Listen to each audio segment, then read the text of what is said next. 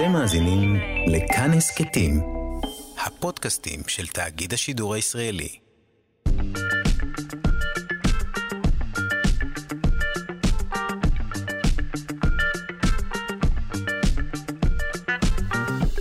שלושה שיודעים.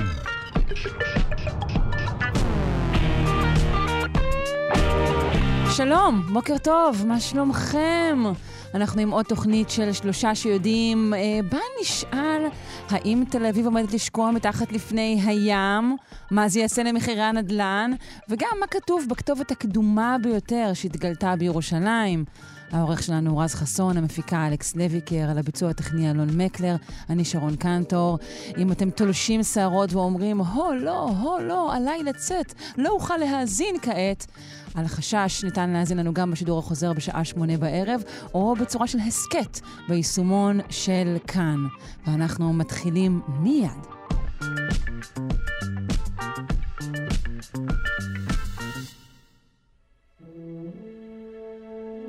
Today is a historic day. It's a new window into the history of our universe. And today we're going to get a glimpse of the first light to shine through that window.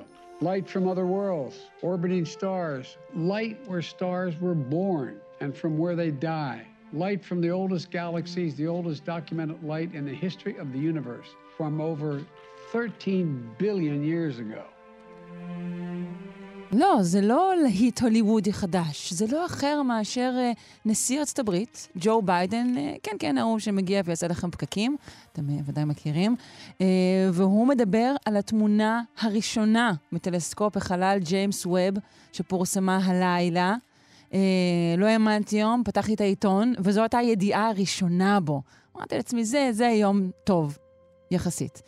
נפנה לדוקטור דוד פולישוק, אסטרופיזיקאי ממכון ויצמן למדע, נשוחח איתו לתמונה הזו ועל תמונות נוספות שאמורות להתפרסם בהמשך היום. היי, שלום, בוקר טוב, ברכות.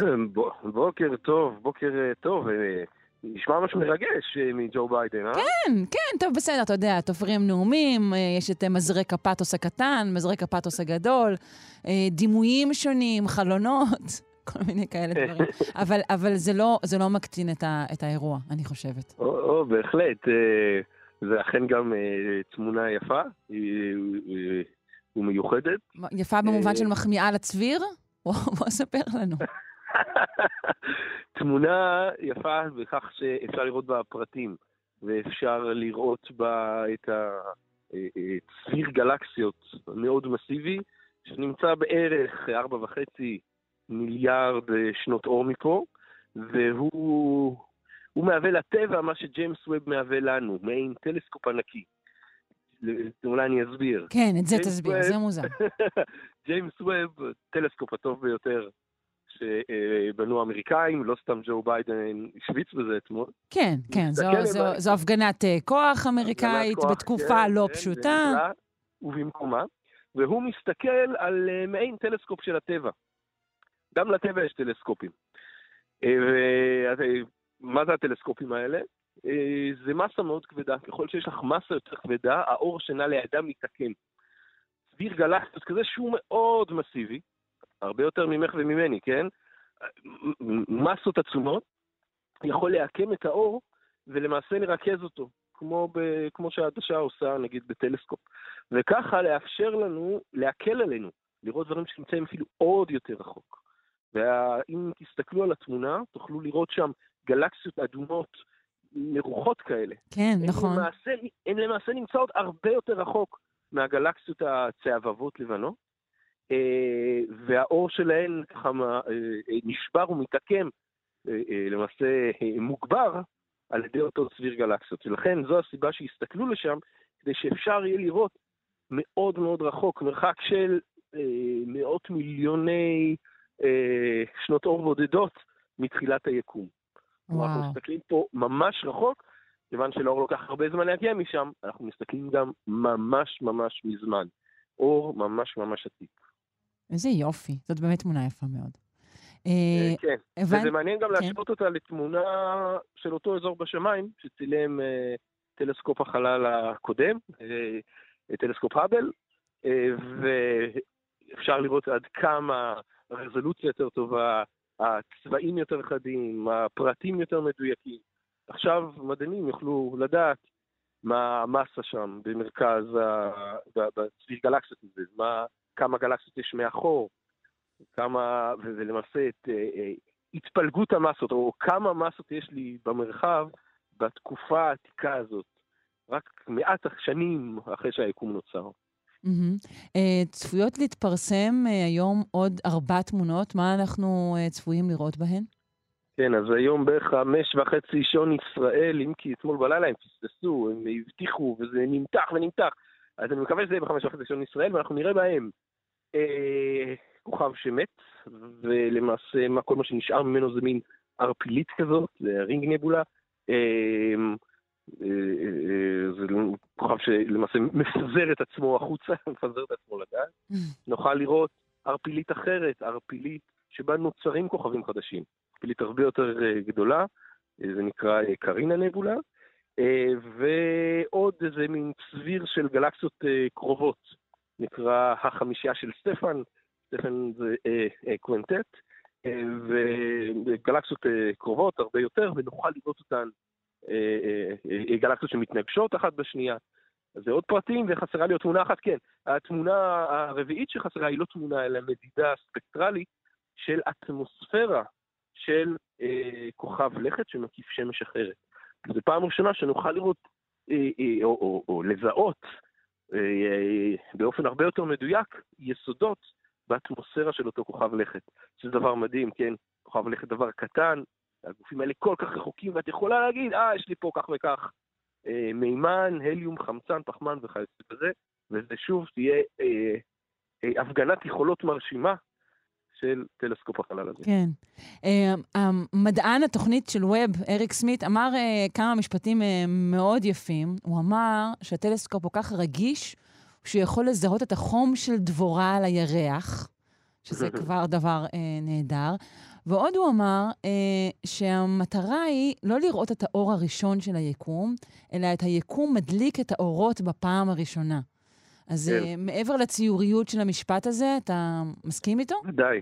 אז קודם כל, בהחלט, קודם כל, אה, זה טלסקופ שמודד קרינת אה, אינפרה אדומה. אז לא סתם הוא ציין את החום של הדבורה, כי אנחנו יכולים לראות את החום שנפלט מדברים. אה, זה למעשה מה שאנחנו mm-hmm. רואים בתמונה שכבר אה, פורסמה, ולכן, בגלל הרגישות הגבוהה שלו, אז הקונספט הזה, אתה יכול לראות, למדוד את החום של דבורה במקום שנמצא, משהו קטן מאוד, נמצא רחוק מאוד. אז זה ההסבר הזה. ולגבי איך האור נדלק, לפעמים אנחנו אוהבים לחשוב על המפץ הגדול כאיזה נקודת אור כזאת, טאטאן, אור ראשון שיוצא ויהי אור כזה. Big Bang. אבל זה לא המצב. כן. Big Bang, בדיוק. בדיוק, יש לנו איזה פיצוץ. לא, לא פיצוץ ולא אור. ההפך, היקום הראשוני הוא יותר החושך על פני תהום, אם אה, מותר לי לשאול מהמקורות. בהחלט. עולם, יקום מאוד מאוד מאוד צפוף, לאור שנוצר אין לאן לזוז, הוא פשוט מתנגש בחומר, בחומר שיש. היקום הזה הוא אטום, הוא חשוך. רק כ-300 אלף שנים אחרי שהיקום נוצר, אחרי המפץ הגדול, הוא כבר, הוא, בגלל שהוא מתפשט היקום, כבר יש מספיק מרחב כדי שהאור יוכל לנוע למרחקים בלי, בלי להתנגש ב, ביסודות אחרים. אז למעשה האורות נדלקים, היקום נדלק כ-300 אלף שנה, אבל זה לא מספיק, אה, אה, אה, כי את מחכה עוד לכוכבים שנוצרים, לכוכבים שנדלקים. והם, והגלקסיות שמאירות, שמכילות אותם. ואלה מופיעים רק במיליארד שנים הראשונות אחרי, אחרי המפץ הגדול. כלומר, יש לך המון זמן עד שבא איזה ננס קטן, את יודעת, ומדליק את האורות כן. של הכוכבים ושל הגלקסיות. טוב, נחכה גם לתמונות אה, שהגיעו אה, ככל הנראה אחר הצהריים, ונדבר אה, בהמשך. אני מודה לך מאוד. דוקטור דוד פולישוק, אסטרופיזיקאי, מכון ויצמן למדע. יום טוב. תודה, ביי. תודה רבה שלום. ביי.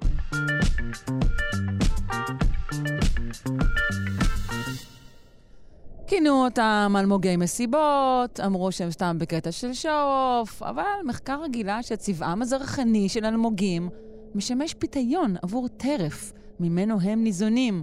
נשוחח עם הדוקטור אור בן צבי. היא פוסט-דוקטורנטית במכון סקריפס לאוקיינוגרפיה מאוניברסיטת קליפורניה בסן דייגו. שלום. בוקר טוב. בוקר טוב. אז uh, זאת לא סתם התהדרות בצבעים זרחניים, אני מבינה. Uh, כנראה. כן, יש לזה סיבה. אז קודם כל בואי נדבר על מהותו של הצבע הזרחני. אוקיי, okay, אז uh, למי שצלל בלילה, בדרך כלל עם פנס כחול, uh, הוא נחשף בעצם לצבע מאוד זוהר של אלמוגים בכל מיני צבעים, בירוק, באדום, בצהוב. Uh, זה נקרא צבע פלורסנטי, והמקור שלו הוא מחלבונים שהאלמוג בעצמו מפיק. Uh, זה חלבונים שהיום uh, מאוד מפורסמים בגלל שהם uh, משמשים במחקר ביולוגי לסימון של תאים, לסימון של תהליכים. אוקיי. Okay. Um, בעבר היו השערות לגבי צבעם של האלמוגים, נכון? כבר, כבר חקרו את הנושא הזה. נכון. ומה נמצא עכשיו שלא נמצא בעבר? אז דבר ראשון, בעבר התפקיד הביולוגי של, ה, של הצבעים הזוהרים האלה באלמוגים נחקר רק באלמוגים רדודים, כי זה העומק שיכולנו לצלול אליו. אבל באמת בשנים, האחרונים, הייתה, בשנים האחרונות היה התפתחות מאוד מהירה של הטכנולוגיות צלילה ושל רובוטים שיכולים להגיע יותר עמוק. אז יכולנו לבדוק את זה גם באלמוגים עמוקים, וכנראה שהתפקיד שם הוא טיפה שונה. יש הבדל בין הצבעים השונים גם? לא, מדובר באותם חלבונים. הצבעים אמנם יכולים להיות אחרים. אם בעומקים הרדודים אנחנו יותר רואים צבעים ירוקים או כחולים, אז בעומק אנחנו יכולים לראות יותר את הצבעים האדומים והצהובים. אבל בסך הכל אנחנו יכולים לראות את כל הצבעים וכל העומקים. אוקיי, okay, בואי תארי לי את הניסוי שערכת. אוקיי, okay, אז uh, באמת uh, אני מגיעה ממעבדה שעובדת uh, על אלמוגים ארוכים, אלמוגים שנמצאים בין, uh, 50, בין 30 ל-150 מטרים, הם נמצאים uh, אלמוגים מזופוטיים או שניות מזופוטיות. Uh, ומה שאנחנו עשינו זה דבר ראשון, לבדוק האם uh, בכלל הצבע הזה, הפלורסנטי, מושך פלנקטון, ופלנקטון משמש כטרף לאלמוגים. Mm-hmm. אז בעצם בנינו מלכודות או מטרות שהן פלורסנטיות בכל מיני צבעים, או מטרות שהן שקופות, ושחררתי את אותו פלנקטון, שהם בעצם סרטנים קטנים, או בעלי חיים קטנים שנסחפים בזרמים לתוך מיכל, שבכל צד של המיכל היה צבע אחר. אוקיי. Okay. ואז ספרתי כמה אה, פרטים מגיעים לכל צד של המיכל הזה. ובאמת ראיתי ש... כשאני משתמשת בפלנקטון שהוא טרף של אלמוגים, למשל סרטנים, אז הם כן נמשכים יותר לצבעים פלורסנטיים ובעיקר לצבעים הירוקים הפלורסנטיים. אה, כלומר, כן הבדל מסוים בצבעים? כן. אוקיי. Okay. כן, לא רק שהם נמשכים לדברים שהם פלורסנטיים באופן כללי, לעומת דברים שהם לא פלורסנטיים, mm-hmm. אלא הם גם מעדיפים צבע ירוק על פני צבע כתום.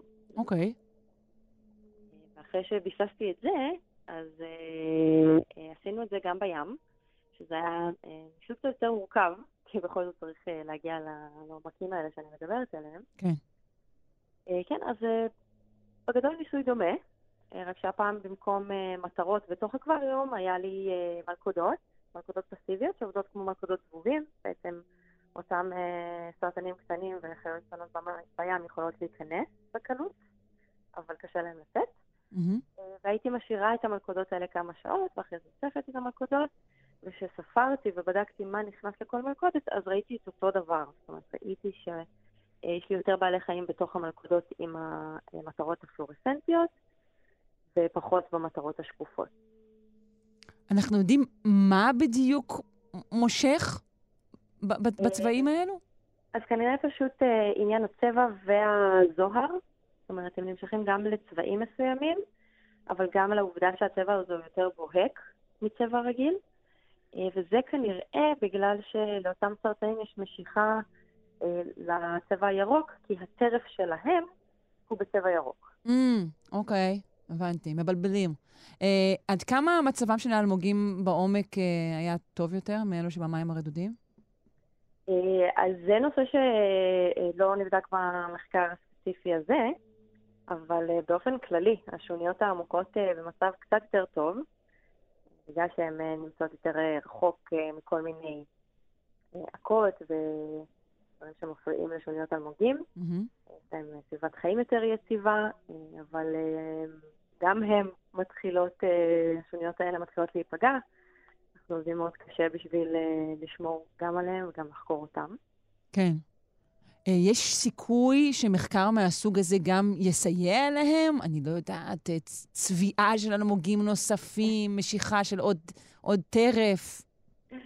אז אה, עוד לא דיברתי על החלק האחרון של הניסוי, שבאמת בו כן. השתמשנו באלמוגים, כי עד. עכשיו בעצם רק ביססנו את זה שהפלנטון נמשך לצבע, אה, אבל באמת בחלק האחרון של הניסוי השתמשנו באלמוגים שאספנו מאותם עומקים, ובדקנו האם צבע מסוים של האלמוג הזה זה אלמוג שיכול להופיע בכמה צבעים. כשבדקנו את הקצבי טריפה שלהם, אז באמת ראינו שהצבע הירוק אה, טורף יותר. עכשיו, האם אנחנו יכולים לעשות משהו בשביל לעזור להם לטרוף יותר? כנראה שלא. לא, אה? אבל הם עושים את העבודה לבד. טוב, נקווה, נקווה לטוב, נקווה להצלה אה, של השוניות, ככל הניתן. אה, ונודה לך בשלב זה, דוקטור אור בן צבי, פוסט-דוקטורנטית במכון סקריפס לאוקיינוגרפיה באוניברסיטת קליפורניה, סן דייגו, מי שערכה את המחקר הזה. תודה. תודה.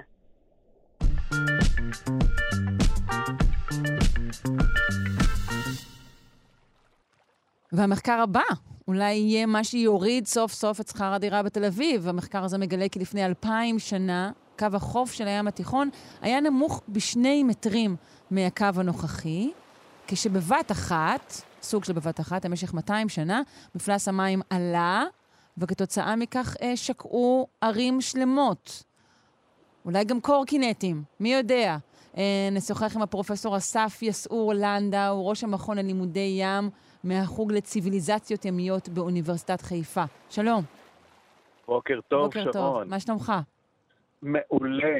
יופי. כל יום, אנחנו, כל יום אנחנו יודעים יותר על אה, הסביבה הקדומה דרך הארכיאולוגיה, וכל יום אנחנו יודעים יותר איך אנשים בתקופות קדומות התמודדו עם שינוי באקלים, שינוי במפלס ים ושינויים פוליטיים, שהכל קשורים אחד בשני. אז אני אשמח מאוד לשמוע, זה נשמע כמו כל מה שמעניין אותנו כעת.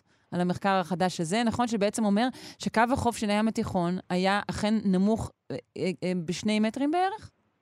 לגמרי, לגמרי מפלס המים היה נמוך בשני מטר בראשית התקופה ההלניסטית, ואנחנו הגענו למחקר הזה די במקרה, אנחנו רצינו לדעת מה מפלס המים בתקופת הברזל, תקופת המלוכה, ממלכות ישראל ויהודה, דרך בדיקה של מתקני נמל פיניקים עתיקים באזור של אה, תל דור.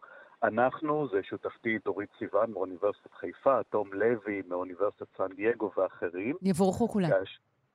בהחלט.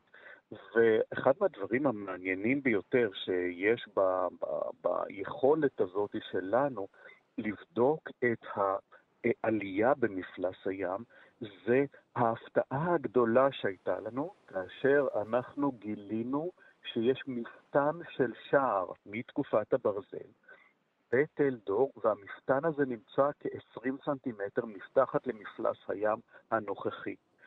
והרי לא, לא ניתן להיכנס לעיר דרך משהו שהוא מוצף, וכמובן כל גל נכנס פנימה לתוך העיר.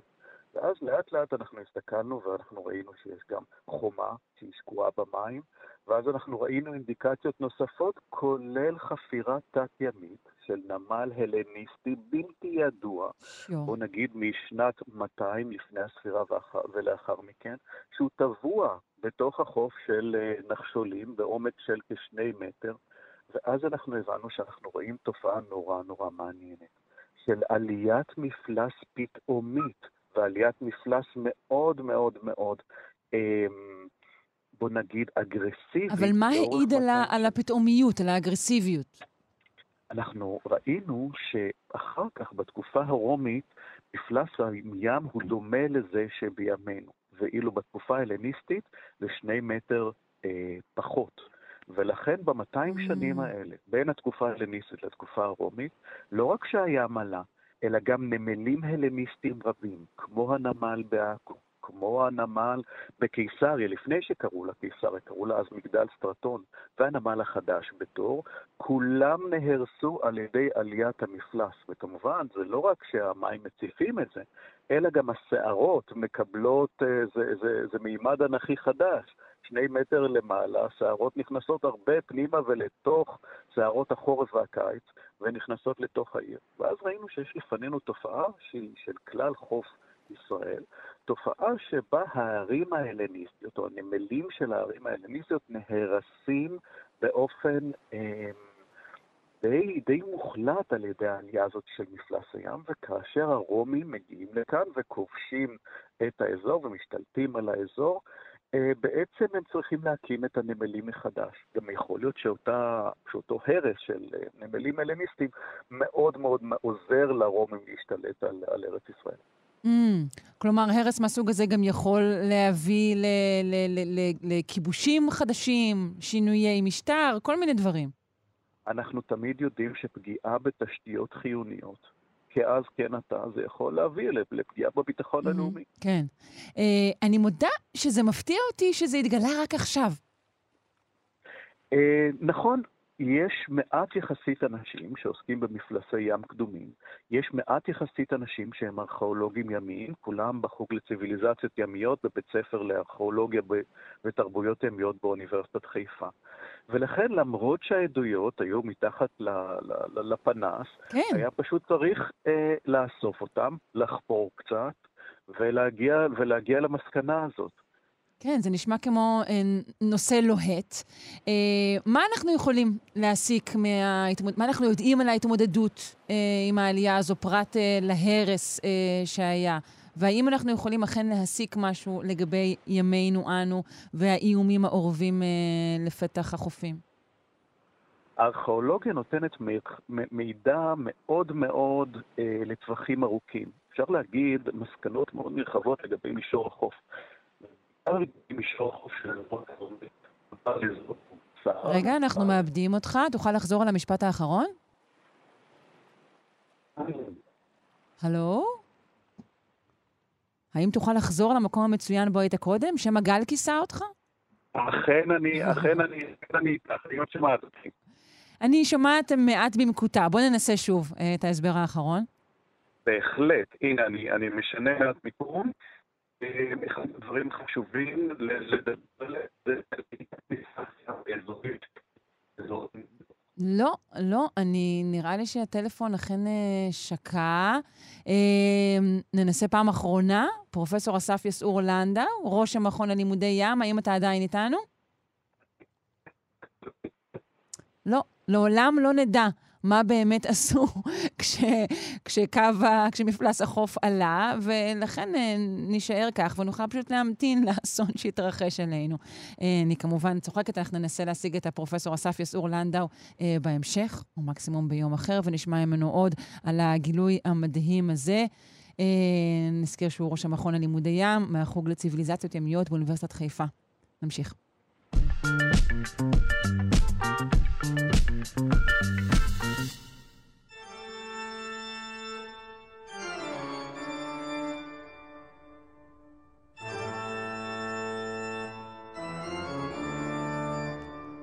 אני יודעת, אני יודעת, הם במתח מהשבוע שעבר, רוצים לדעת מה קרה אחרי ההכחדה הגדולה, כמה זמן לקח לכדור הארץ להתאושש, מי הרוויח, מי הפסיד אנחנו יודעים.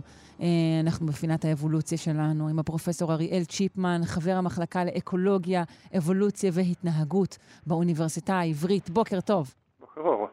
היי, אז איפה הפסקנו בסיפור המתח הנורא הזה? בסיפור בהמשכים, כן. אה, אז בשבוע שעבר סיפרתי די בפירוט על האירועים שהתרחשו ממש ברגע פגיעת האסטרואיד בכדור הארץ, כולל העדויות הישירות שיש לנו באותו אתר בצפון דקוטה.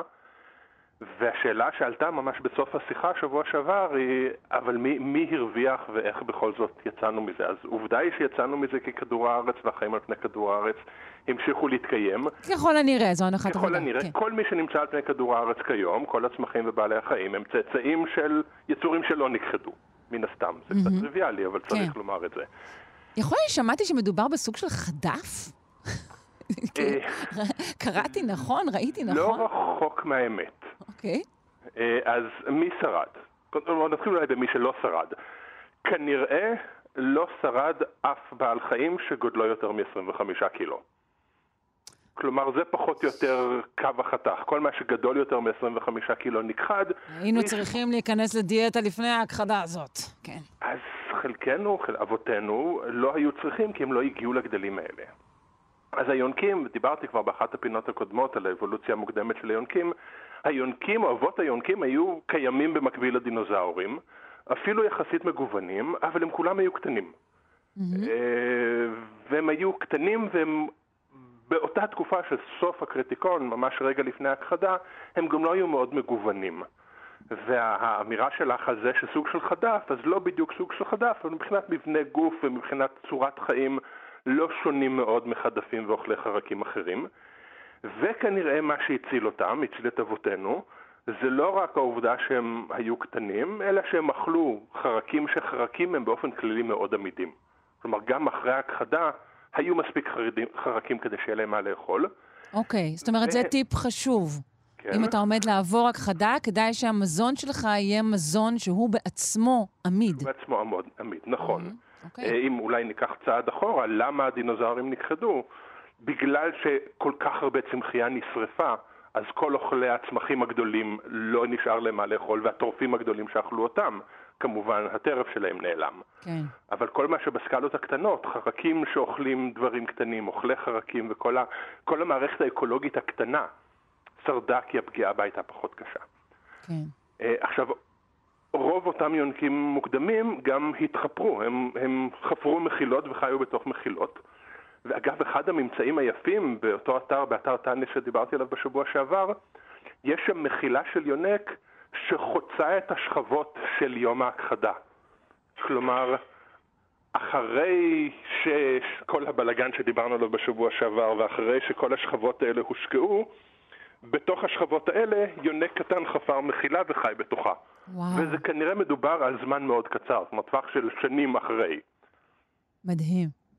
אה, אז הנה, יש לנו עדות ישירה של מי ששרד את ההכחדה אה, וחי אחריה. אוקיי. אז היונקים שרדו, אה, תנינים שרדו, כנראה בגלל שהם יכולים להיכנס למים. וברגע שהם נכנסו למים הם, הם התחמקו מהחום הנורא ומהשרפות. Mm-hmm. הדינוזאורים הקטנים, שהם בעצם הציפורים, כלומר הדינוזאורים הקטנים עם הנוצות, ש, שמהם יצאו הציפורים, גם שרדו בגלל שהם קטנים ובגלל שהם כבר היו בעלי יכולת תעופה ולכן היו יכולים לחפש מקומות שלא נפגעו.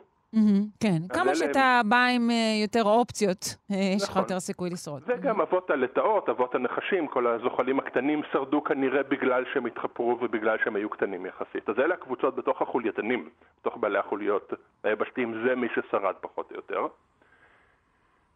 ועכשיו אנחנו מחפשים עדויות לכמה זמן לקח למערכת האקולוגית להתאושש. אז הנזק הנורא השריפות והאבק והעדים וכל זה כנראה החזיקו מעמד כמה שנים, לא הרבה שנים, כלומר מספר דו-ספרתי של שנים אולי לכל היותר.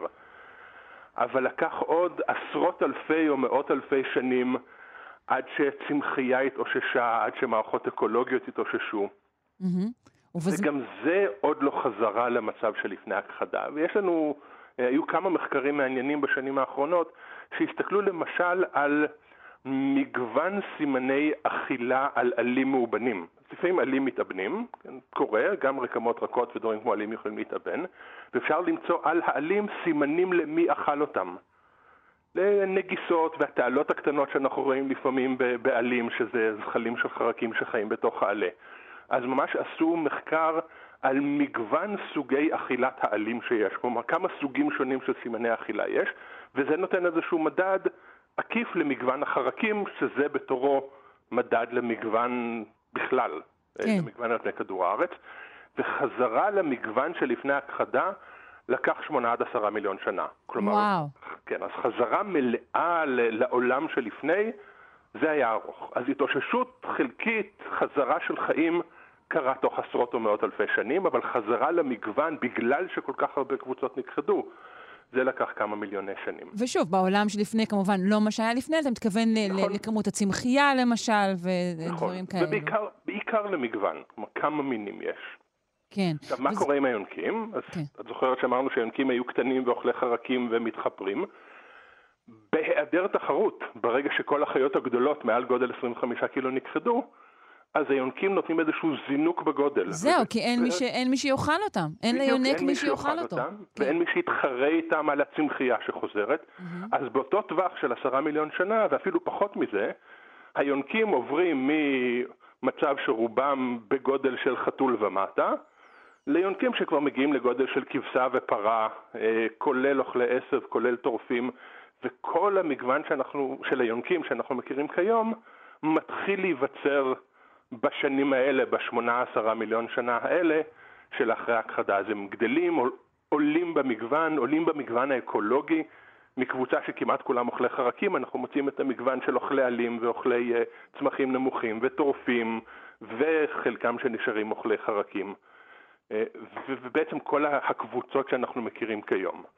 זה בסקלות, אקולוג... בסקלות אבולוציוניות, שמונה עד עשרה מיליון שנה זה לא הרבה זמן. אז, אז אפשר, אפשר להגיד ש... שה... שהמרוויחים הגדולים מה... מההכחדה הם היונקים. ללא ספק. כלומר, העולם שאנחנו מכירים כיום, שרוב החיות הגדולות הן יונקים, הוא תוצר ישיר של ההכחדה, ש... ש... שהעלימה את כל החיות הגדולות שהיו לפני, שהיו כמעט כולם דינוזאורים. אז המנצחים הגדולים, אם אנחנו רוצים לשים את זה במונחים של מנצחים ומפסידים, הם ללא ספק היונקים. טוב, אפשר לראות ככה את ההכחדה בצורה אה, טובה הרבה יותר ממה שראינו אותה בעבר. נכון, אה, ואולי כאמירה כללית כן. יותר לסיום, מהמם. כל אירוע דרמטי כזה של הכחדה, והיו לנו כמה וכמה במהלך ההיסטוריה, כן. יוצר עולם חדש שהוא שונה ומגוון ומעניין, ובעצם כל עולם חדש כזה לא היה יכול להיווצר בלי ההכחדה שלפניו. זה נכון גם לעולם שלנו. כן, זה נכון. אה, קשה תמיד להסתכל על זה, כי תמיד כל אחד מאיתנו רואה את הדברים, כמובן, מזווית הראייה הצרה שלו מרצונו לשרוד, אה, אבל זה נכון. מה יש לומר? פרופסור אריאל צ'יפמן, חבר המחלקה לאקולוגיה, אבולוציה והתנהגות באוניברסיטה העברית, אה, בשבוע הבא נמשיך. נראה מה קרה אחר כך. או שניקח סיפור אחר. אוקיי, בסדר גמור. תודה רבה. תודה לך. להתראות.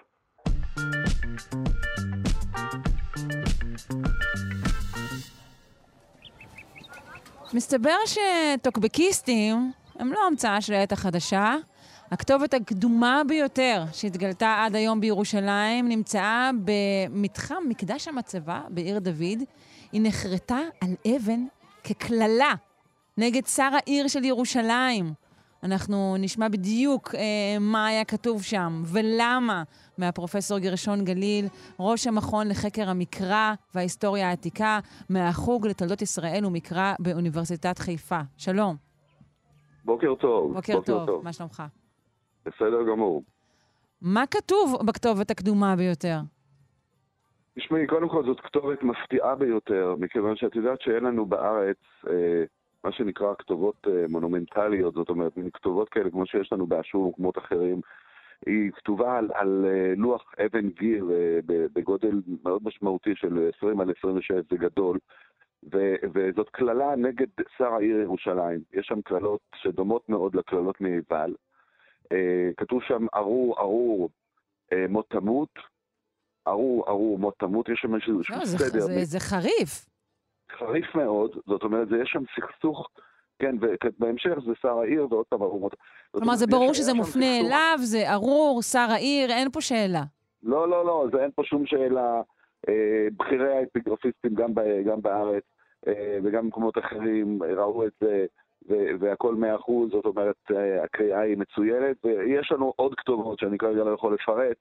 אה, שהם יפורסמו, אה, כתובת אחת נוספת אפילו שם, שהם יפורסמו, זאת אומרת, בכלל אין פה, אין פה שאלה, זה הכל מאה אחוז. באיזה זה- כתב זה, זה, זה זה כתוב? כתב, זה כתב פרוטו-כנעני, הוא דומה, הוא דומה בעצם לכתובות הכי קדומות שיש לנו, שנקראות פרוטו-סינאיות. הכתב האלף-ביתי הזה מפותח בסיני, משהו במאה ה-18 לפני הספירה. אנחנו פה בתקופה יותר מאוחרת, אנחנו בערך במאה ה-13, במאה ה-14, ומה שמרתק זה שאת יודעת שה' הידיעה, שהיום את משתמשת בה ככה בצורה חופשית, לא חוסכת. אה, בעצם, בעצם פה פעם ראשונה בכתובות שמיות מופיעה ה' הידיעה, זאת אומרת אפשר להגיד שה' הידיעה נולדה בירושלים, משהו כזה. בירושלים הכנעני, הכל בירושלים הכנענית. כלומר, כן, זו אומרת- הפעם הראשונה שבה אנחנו רואים את ה' הידיעה כן, מופיעה? כן, כן, כן. זאת אומרת, יש לנו שפות שבהן אין בכלל ה' הידיעה, כמו אה, אכדית, אוגריתית וכולי, ושפות אחרות, את יודעת, כמו, כמו אה, ארמית, שלפעמים הידיעה היא בסוף, שאומרים במקום מלך, אומרים מלכה,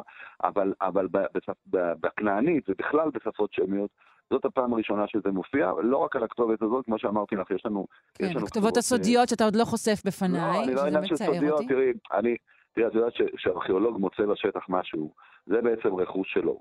וזה תלוי גם בו, מתי הוא רוצה לפרסם את זה, מתי הוא לא- לא רוצה לפרסם את זה.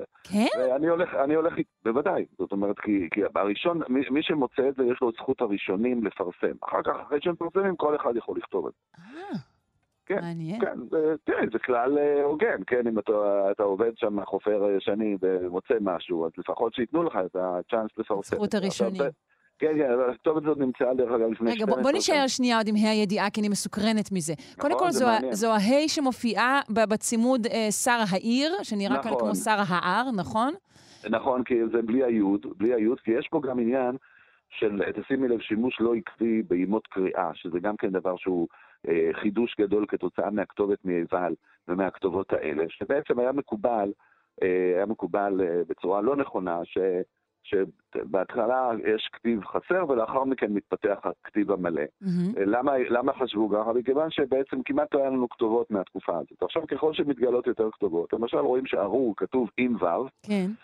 ומות תמות כתוב בלי ו"ים. כלומר, התמות בלי, התמות כן. בלי ו' והארור עם ו'. כן, זאת אומרת שזה חוסר עקביות מוזרה. נכון, לא, לא מוזרה בכלל, כי למשל בכתובות אוגרית, שאוגרית, אני לא יודע אם את יודעת, יש לנו שם 5,000 טקסטים, 7,000 מילים, כמו כל התנ"ך פחות או יותר. כן, ו- כן, אנחנו נהיה וגם בש- מהתקופה הזאת, Mhm. ושם גם יש שימוש כזה, למשל כותבים 80 עם י' לפעמים, לפעמים בלי י', לפעמים אחים עם י', לפעמים בלי י'. אבל ייתכן כן. שההגייה הייתה שונה, ואנחנו לא, לא, לא- טוענים לא, לחוסר לא עקביות? הגייה, זה אוקיי. פשוט עניין של איך המורה ללשון לימדה אותך לכתוב, ומה היא הרשתה לך ומה לא הרשתה לך, כן? והוא הדין לגבי כיווני הכ- הכתיבה. אז זה אומר שהכללים האלה היו הרבה יותר גמישים, לא כל כך נוקשים, ודרך אגב, זה מה שקורה גם בתקופות מאוחרות יותר, כן? למשל בכתובת מישה, לפעמים זה עם, לפעמים זה בלי. מהמם. כן. אז, אוקיי. אז, אז, אז ככה ש... אה, אה, בוא נגיד שחוץ מהאקדמיה ללשון, שהיא באמת מקפידה, שאת מסתכלת בכתיבה יומיומית, גם שלך וגם של אחרים, את רואה שלפעמים את כותבת עם, לפעמים בלי, בשביל זה צריך את ה... ככה מתפרנסות האורחות הלשוניות, כן, שהן עושות את האחדה, כאילו, כן, אבל, אבל אה, זה לא מפתיע כל כך, זה אוקיי. לא מפתיע כל כך. אה, אז- בוא- בוא- בוא ניגש כן. לתוכן. קודם כל בוא נשאל מי היה שר העיר, מה היה תפקידו? תראי, שר העיר בעצם, הוא, הוא בעצם, יש לו את כוח הכוח, מה שנקרא. זאת אומרת, יש לו את המשטרה, יש לו את הצבא. זו אמנם עיר קטנה, אבל יש מלך, שהוא בעצם המלך, שהוא אה, אה, הוא בעצם השליט של, ה, אה, של העיר. אה, העיר היא כמובן בעיר דוד, היא לא למעלה, עדיין העיר לא נמצאת במקומות אחרים. אה, ויש את הסופרים האלה, הקוסמים, הסופרים, כל אלה שהם, הם יש להם כוח אחר. הוא אמנם יש לו את העוצמה הצבאית וזה, אבל את רואה מה הכוח שלהם, איפה הכוח שלהם. בקסמים, בכישופים, בכל מיני דברים כאלה. מהמם. ופרץ סכסוך ביניהם, זה יכול להיות על רקע פוליטי, על רקע כלכלי, אה, על רקע אה, אישי, אני לא יודע... רגע, לא שר העיר הוא בעצם המלך הזה? זה- לא, לא, הוא לא המלך. שר העיר הוא... הוא המנהל, הוא. המנכ"ל. הוא המנכ"ל או משהו אוקיי. כזה, כן, הוא כאילו... הוא כאילו מפקד הצבא, המשטרה או אוקיי, משהו כזה. אנחנו מהמם. יודעים שלפעמים שר העיר בתקופות מאוחרות שם אנשים בכלא, וזה, זאת אומרת, הוא כאילו, הוא כאילו אה, מפקד המשטרה באזור או משהו כזה. אוקיי, המנהל בפועל של כל הסיפור. כן, אז- כן, אז- הסכסוך הוא בינו לבין... לבין אה, מי שכתב את, מי שכתב את הדבר הזה. זה חייב להיות אחד, המחשבים, אחד הסופרים הבכירים שם, כי בן אדם פשוט לא יכול לכתוב דבר כזה, וגם אני לא יודע אם יש לו כסף ללכת לסופרים, למחשבים האלה, להכין משהו כזה. כי כמו שרמזתי לך, זה לא הדבר היחיד. זאת אומרת, ממש היה פה סכסוך, ומי שעשה את זה ממש התכוון לפרק לו את הצורה, להרוג אותו ולחסל אותו. למה לא כל חוק. אחד יכול לכתוב כתובת כזו? לא, כי זה, כי זה קשה, כי אתה צריך לקחת אבן כזאת וליישר אותה, ואפילו אין לנו כתובות מלכותיות כאלה, כן? זאת אומרת, מה, מה, מה האנרגיה האדירה שמשקיעים פה ליישר אבן, לצטט אותה, ליישר אותה, לקדוח במקדח, כאילו זה אבן גיר, אל תשכחי, במקדח עשר חורים שזה מין טקס הודו כזה, כמו שאנחנו יודעים במקומות אחרים. אז מי, מי, מי עושה דבר כזה? מי, מי יש לו סבלנות? מי יש לו כוח? מי יש לו מי יכולת לעשות דבר כזה? זה כל כך נהדר לחשוב על זה לעומת המיידיות של טקסטים היום, כן, זה כל כך מצחיק. נכון, בדיוק. עכשיו, עכשיו, מה שמצחיק הוא שבאמת את יודעת ש, שהם גם האמינו בזה, כי יש לנו עוד מאות ידיות כאלה עם כתובות כאלה. זאת אומרת, כל העניין הזה של, של הקללות האלה וכל הטקסי וודו האלה שיש לנו גם ביוון, במקומות אחרים, שהוא גם התגלה בעקבות... בעקבות הכתובת מעיבל. עכשיו את שואלת אם כולם מסכימים לדבר, כולם רואים את הדבר הזה? אה, אני, אני אה, רוצה לספר לך שבעצם לפני שמצאנו את הכתובת מעיבל, וגם אם היית מראה לי את הכתובת הזאת לפני חצי שנה, לפני שנה, אני לא יודע אם הייתי לקרוא, לקרוא אותה, כן? לא, לא הייתי מאמין שהם כותבים בכתב כל כך קדום בתקופות יחסית כל כך מאוחרות, כן? אנחנו פה mm. נמצאים נגיד ב-1300, 1350. את מצפה לכתב אחר, כאילו. והם, בגלל, שהם, בגלל שזה קללה, בגלל שהם רוצים לשמור את הצורה הארכאית, את יודעת, גם במגילות מדבר יהודה... מה, כי יש בה משהו מאיים? משהו, כי הם מגייסים כן, לא, כוחות משהו, מפעם? משהו, כן, תראי, אני לא... אני, אם הייתי יודע לעשות כישופים כאלה, הייתי מלמד אותך, כן, אבל אני גם לא מאמין בזה ואני גם לא יודע לעשות את זה. אבל עובדה שבמגילות מדבר יהודה כותבים את השם י' ה' ו' ה', כותבים את זה בכתב הקדום, למרות שהכתב כבר מאוחר יותר. זאת אומרת, יש פה איזושהי קדושה, איזה משהו, איזה... כדי שהקסם יעבור, אין לי מושג, אבל זה, זה בהחלט מקשה על חוקרים שהם לא ראו את הכתובת מעיבל להבין בכלל מה זה, וגם, וגם עובדה ש-12 שנה לא הצליחו להבין מה זה, לא בגלל שהם היו גרועים או שהם לא הבינו ואני פתאום מבין, אלא בגלל שהכתובת מעיבל היא, היא, שהיא, הקריאה שלה היא ודאית, כן, יש לנו שם עשרות אותיות שכתובות הרבה מאוד פעמים, היא, היא, היא מאוד ברורה בדברים האלה, והיא, ושם כל הנוסחאות הן דומות, והאותיות הן דומות, וזה נראה מאוד דומה, למרות שזה עיבל נגיד אה. משהו בסביבות 1200 ומשהו, ופה אנחנו ב-1300 ומשהו, נגיד איזה 100 שנה או משהו כזה לפני כן. זה. אבל, אבל אה, אה, הישראלים למדו את זה מה, מהכנענים, את הקללות האלה. רגע, יש לי שאלה ממש חשובה. זו כתובת שבעצם מטרתה הייתה, כמו שאמרת, לעשות איזה מין וודו כזה, או שזו כן. כתובת שמטרתה הייתה להיראות? לא, לא, לא, לא, ממש לא, להפך. כל הקללות האלה עדיף שלא ייראו. שלא ייראו. אוקיי. כן, מה שאת עושה, כאילו, לא יראו, כשעושים את הטקס, המשפחה וכל אלה שמבסוטים, שנפגעו מהשר העיר הזה, הם צריכים לראות שהמכשף הראשי אה, מכסח לו את הצורה, כן? אבל... אבל שר העיר עצמו בזמן אמת יודע שמישהו ייתן עליו קללה כזו? לא, לא, לא, ממש לא, לא ממש לא. זה, זה מה שנקרא במעמד צד אחד. במקום ללכת איתו למשפט, במקום זה, אז את כאילו, נגיד, יש לך איזה, איזה מישהו שאת שונאת, מישהו שאת זה, את רוצה, ל, את רוצה להרוג אותו, את רוצה לחסל אותו, את עושה לו דבר כזה, הוא לא יודע, והוא לא ידע, וצריך להחביא את זה גם אחר כך כדי שאף אחד לא ידע, ואז זה עובד יותר טוב.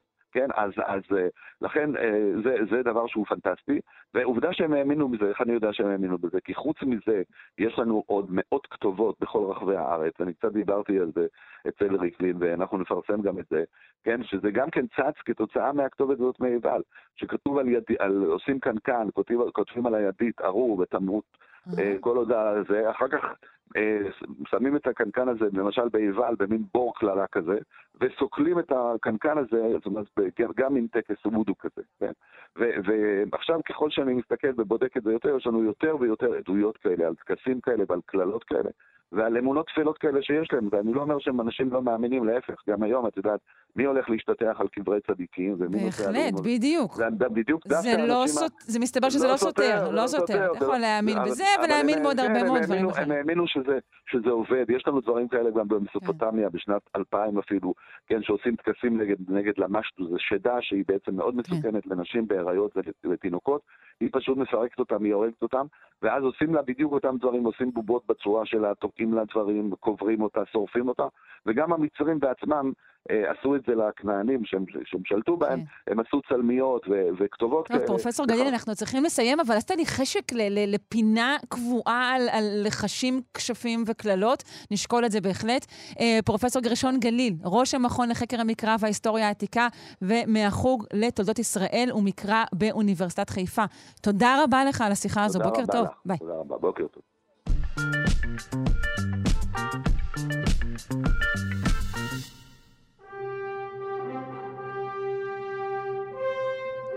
פינת גיבורי העל שלנו אה, תוקדש לאיחוד של גנץ וסער. לא, אנחנו לא אומרים שמדובר בגיבורי על, אבל אנחנו רוצים לדבר על שיתופי אה, פעולה לא שגרתיים בעולם זה. נשוחח עם אבנר מירב, פרשננו לענייני גיבורי על ואמן מצחק. שלום, בוקר טוב. בוקר טוב, שרון. היי. ספר לנו על עוד שיתופי פעולה כאלה ונראה כמה מנדטים הם הביאו. כן, האמת שזה שיתוף פעולה די הגיוני, אבל חשבתי שאני אלך למחוזות ההזויים ונלך מהקל אל הכבד, אז בואי נלך... תמיד משמח. כן, נלך לשנת 1987. בטמן, המיודע, הידוע שכולנו אוהבים, ומשנת 39, אחד השטיקים הכי קבועים שלו זה שהוא נקרא הבלש הטוב בעולם. ואז בשנת 87 החליטו באמת להפגיש אותו עם הבלש הטוב בעולם, ובאחד מחברות הקומיקס הוא פגש לו את לא אחר מאשר שרלוק הולמס, שבעולם של בטמן הצליח לשרוד עד שנת 87 בגיל מופלג, למרות שהוא מאנגליה הוויקטוריאנית, על ידי זה שהוא אכל איזשהו ג'לי סודי מלכותי שקיים רק אצל מלכת אנגליה. אם יורשה לי, זה הכי לא שרלוק, אבל בסדר.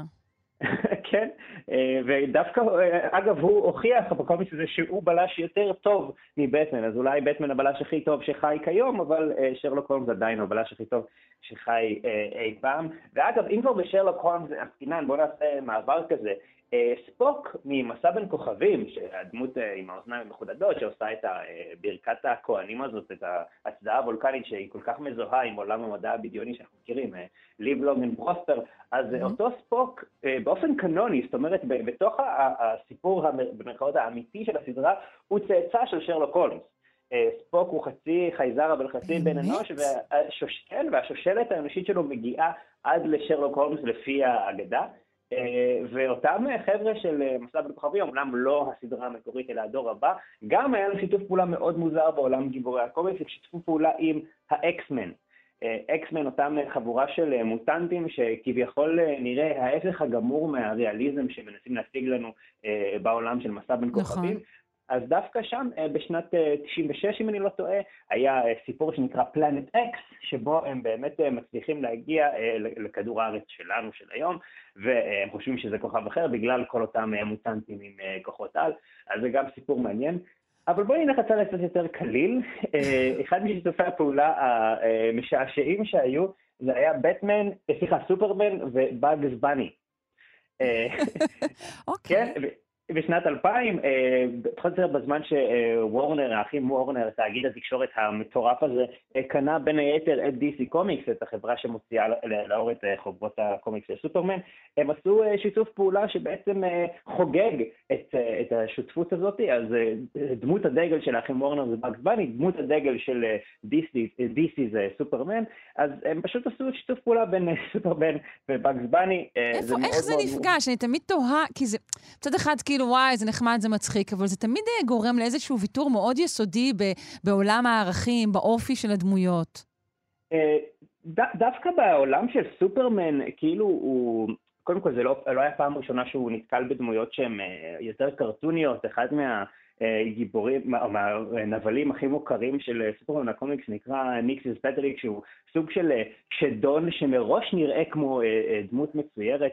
אז זה לא כל כך מופרך, בטח לא בגרסאות היותר family friendly של סופרמן, אבל כן, תמיד עושים ויתורים מסוימים עלילתיים כדי להצדיק בעצם איך יכול להיות שארנב מדבר קיים באותו, באותה מציאות עם, עם בני אדם, אבל אם הצליחו לעשות את זה בספייס ג'אם של מייקל ג'ורדן, אז יצליחו לעשות את זה גם בקומיקס.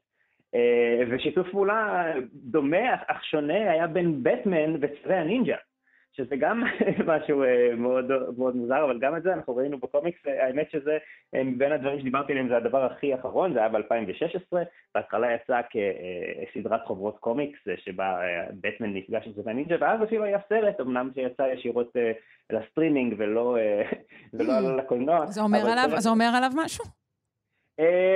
זה אומר שאנחנו חיים בעולם שבו הרבה סרטים יוצאים ישר לסטרימינג, במיוחד סרטי אנימציה, אבל אני צפיתי בסרט, הוא נחמד. הם הצליחו להציל את העולם בסוף? כזאת חבורה? אני רוצה להניח שכן. ודאי, ודאי, מה בטמן ומיכאלאנג'לו. זהו, בדיוק, אני אומרת, זה... אין סיכוי לאף אחד, אבל בהחלט, ונחתום באיזה שיתוף פעולה באמת באמת מוזר שהיה, אמינם הראפר, זכה להופיע ב Marvel Comics, בדפי הקומיקס של מרוויל, בשיתוף פעולה עם הפאנישר, מי שמכיר את הפאנישר, הוא דמות מאוד מאוד אלימה ואפלה, כן, שיש לו גם סדרה משלו שעכשיו נדדה מנטפליקס לדיסני פלוס, וזה דווקא מתאים עם האופי של אמינם, שהרי אמינם, סיפור חייו הוא לא פשוט, והוא גדל בשכונות מאוד מאוד אפלה יחסית, כן. כן, וכל עולם הרובים והאקדחים לא זר לו, שזה בעצם השטיק של uh, הפאנישר. אז כן, היה אפילו על דפי הקומיקס שיתוף פעולה בין אמינם וה Punisher, אז uh, לא, אנחנו, בוא נאמר שעכשיו, אחרי כל הסיפור הזה, סער וגנץ נשמע כמו שיתוף פעולה קצת יותר סביר, לעומת חלק מהדברים שדנו. ימים יגידו, אבנר מירב, אבנר מירב, פרשננו לענייני גיבורי על ואמן מצחק, אני מודה לך מאוד בבוקר זה. להתראות. ביי ביי. ביי.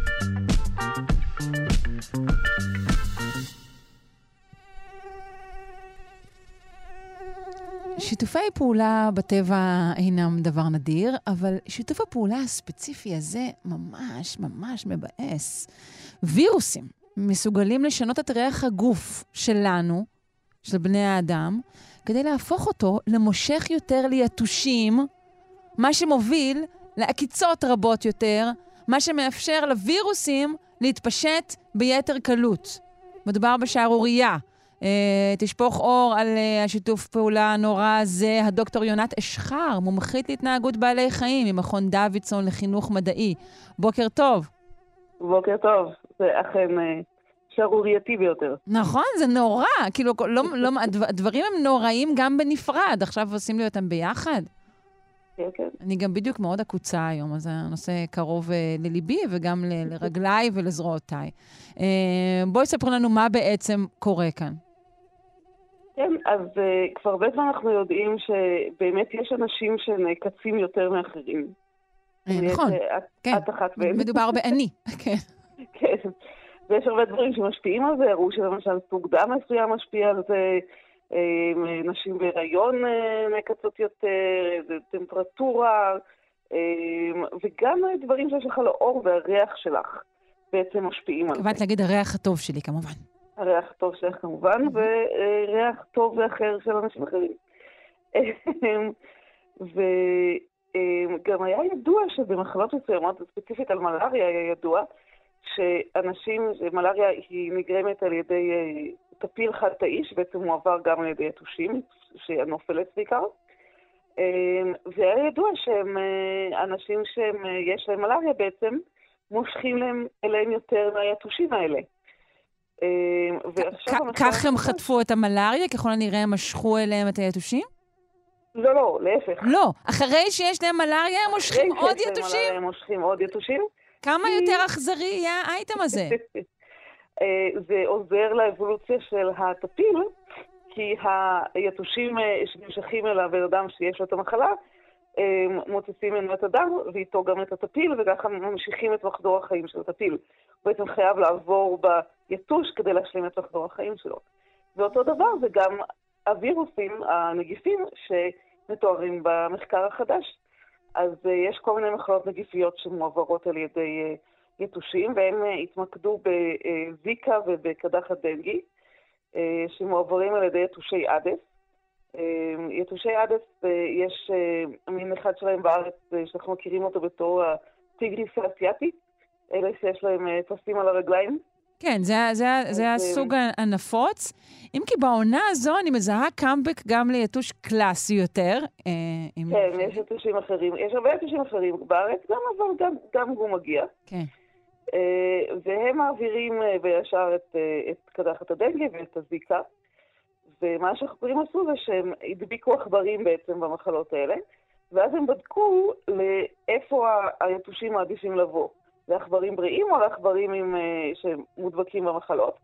והם גילו שהיתושים מעדיפים באופן ברור את, ה, את העכברים ש, שנדבקו במחלה ושיש להם דנגי או זיקה. למרות שליתוש עצמו, לכאורה אין אינטרס פה, מה שנקרא. ליתוש אין אינטרס. בעצם מה שקורה זה שהנגיף עושה איזושהי מניפולציה שעובדת על היתוש. כן. מתברר שמה שקורה, מה שמושך את היתושים, זאת בעצם מולקולה שנקראת אצטופנול, שזה מולקולה קטנה, משתמשים בה בכל מיני פסמים. יש לה ריח. ואנשים מפיצים אותה, בעצם זה חלק מהריח של אנשים, והיתושים מאוד מאוד נמשכים אליה.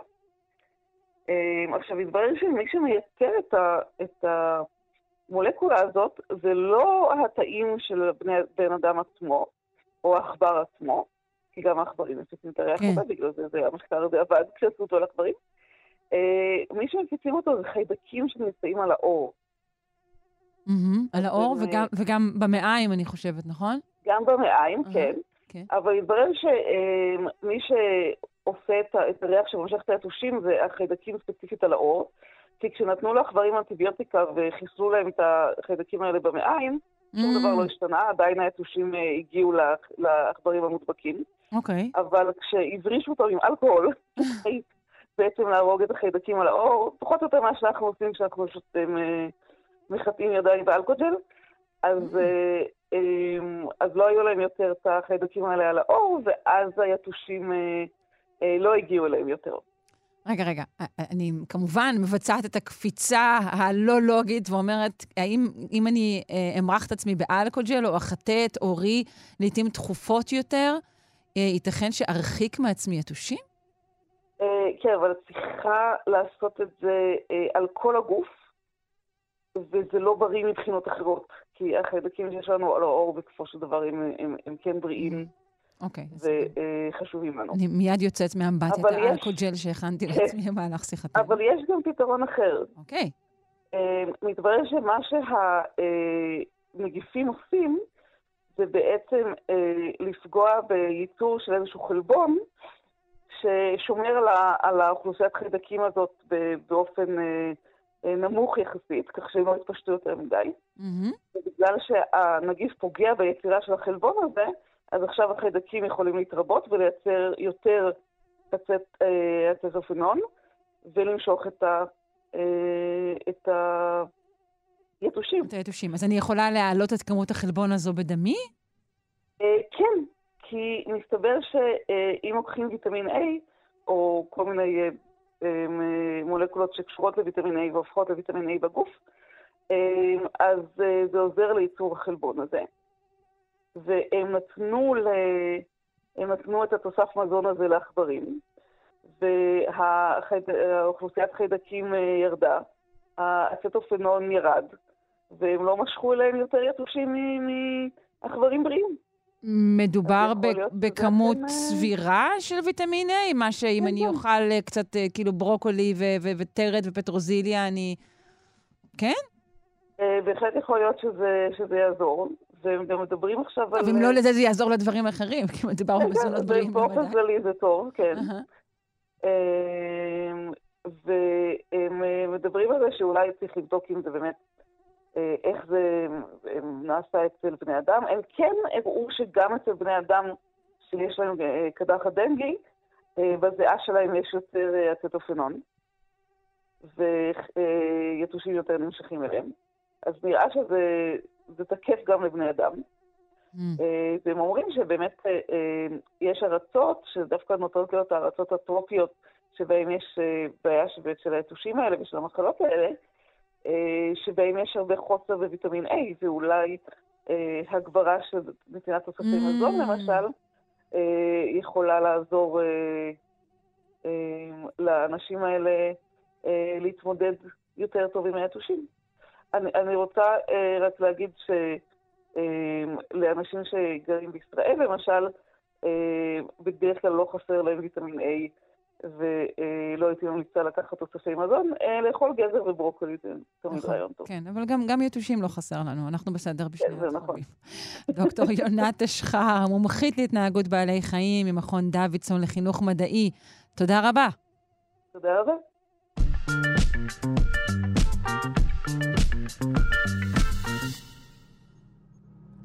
חברה מפינלנד מציעה רעיון מהפכני לייצור חשמל מאנרגיות מתחדשות. אגירת אנרגיה באמצעות חימום חול. חול דווקא לא חסר פה, אה, לצד היתושים שכבר הוזכרו, וויטמין ה-A. אנחנו נשמע אם חימום חול הוא פתרון מעשי ככלל, ולישראל בפרט. נשוחח עם הפרופסור דורון אורבך, ראש המרכז לאנרגיה וקיימות וחוקר במחלקה לכימיה באוניברסיטת בר אילן. שלום, בוקר טוב.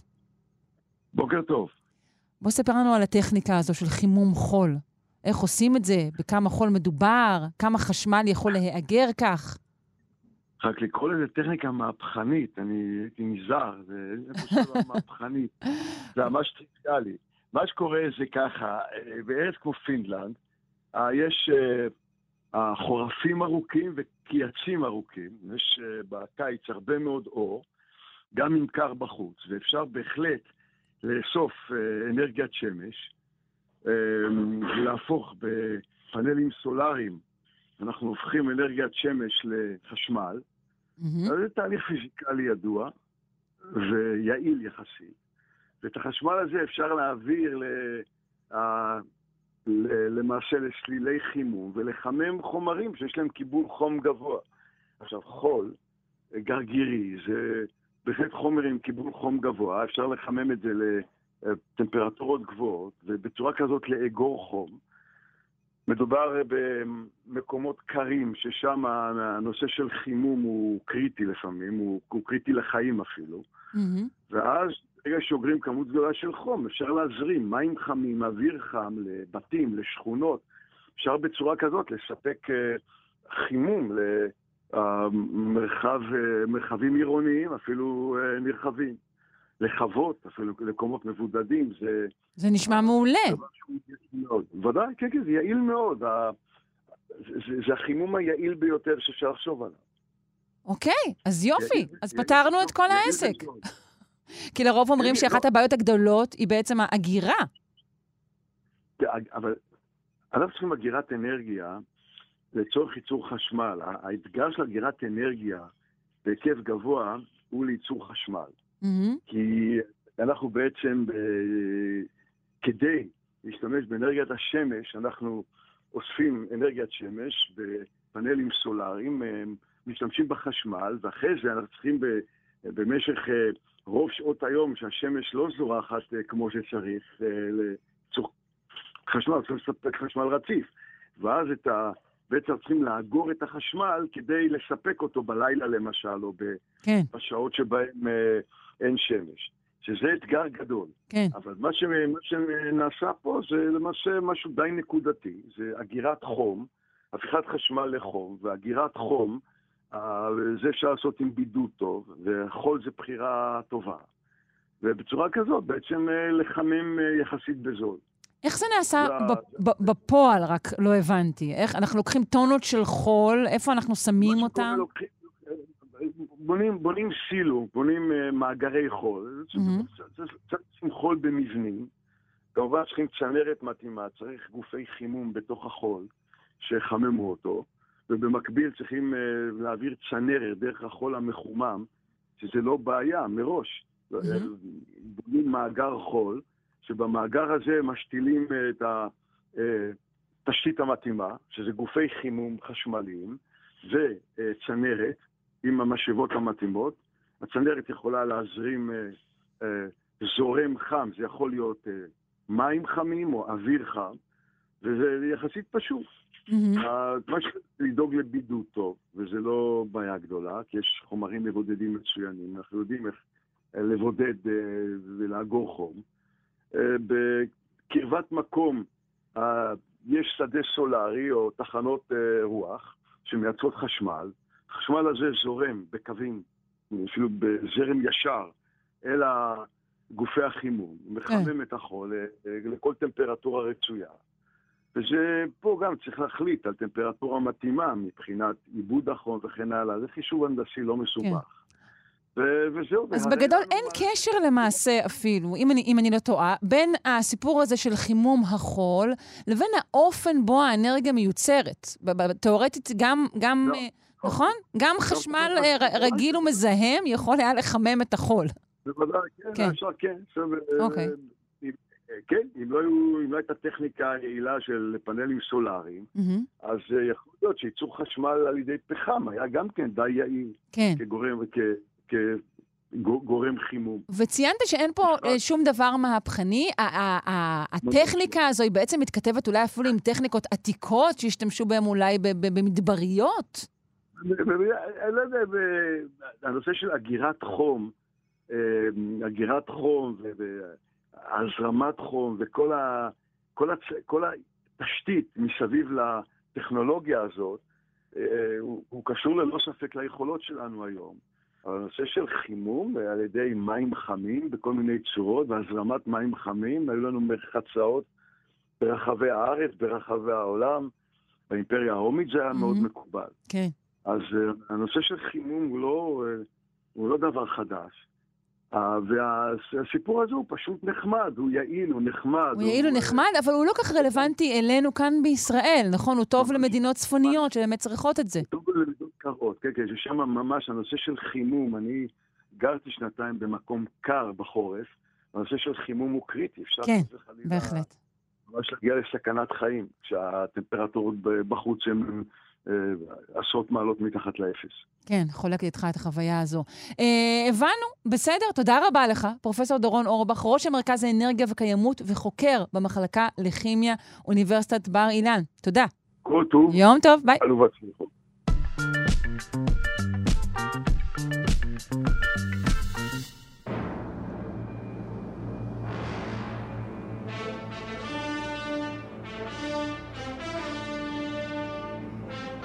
פינת התנ"ך. אה, עם הדוקטור אילנה אבקסיס, שדרן ההסכת דברי הימים על המקרא והמזרח הקדום. ניתן למצוא אותו באילנabc.co.il. אנחנו נמשיך היום, אני חושבת, לדבר אוגריתית שוטפת, ואולי גם נשמע על ההבדל המסתורי בין דניאל לבין דנאל?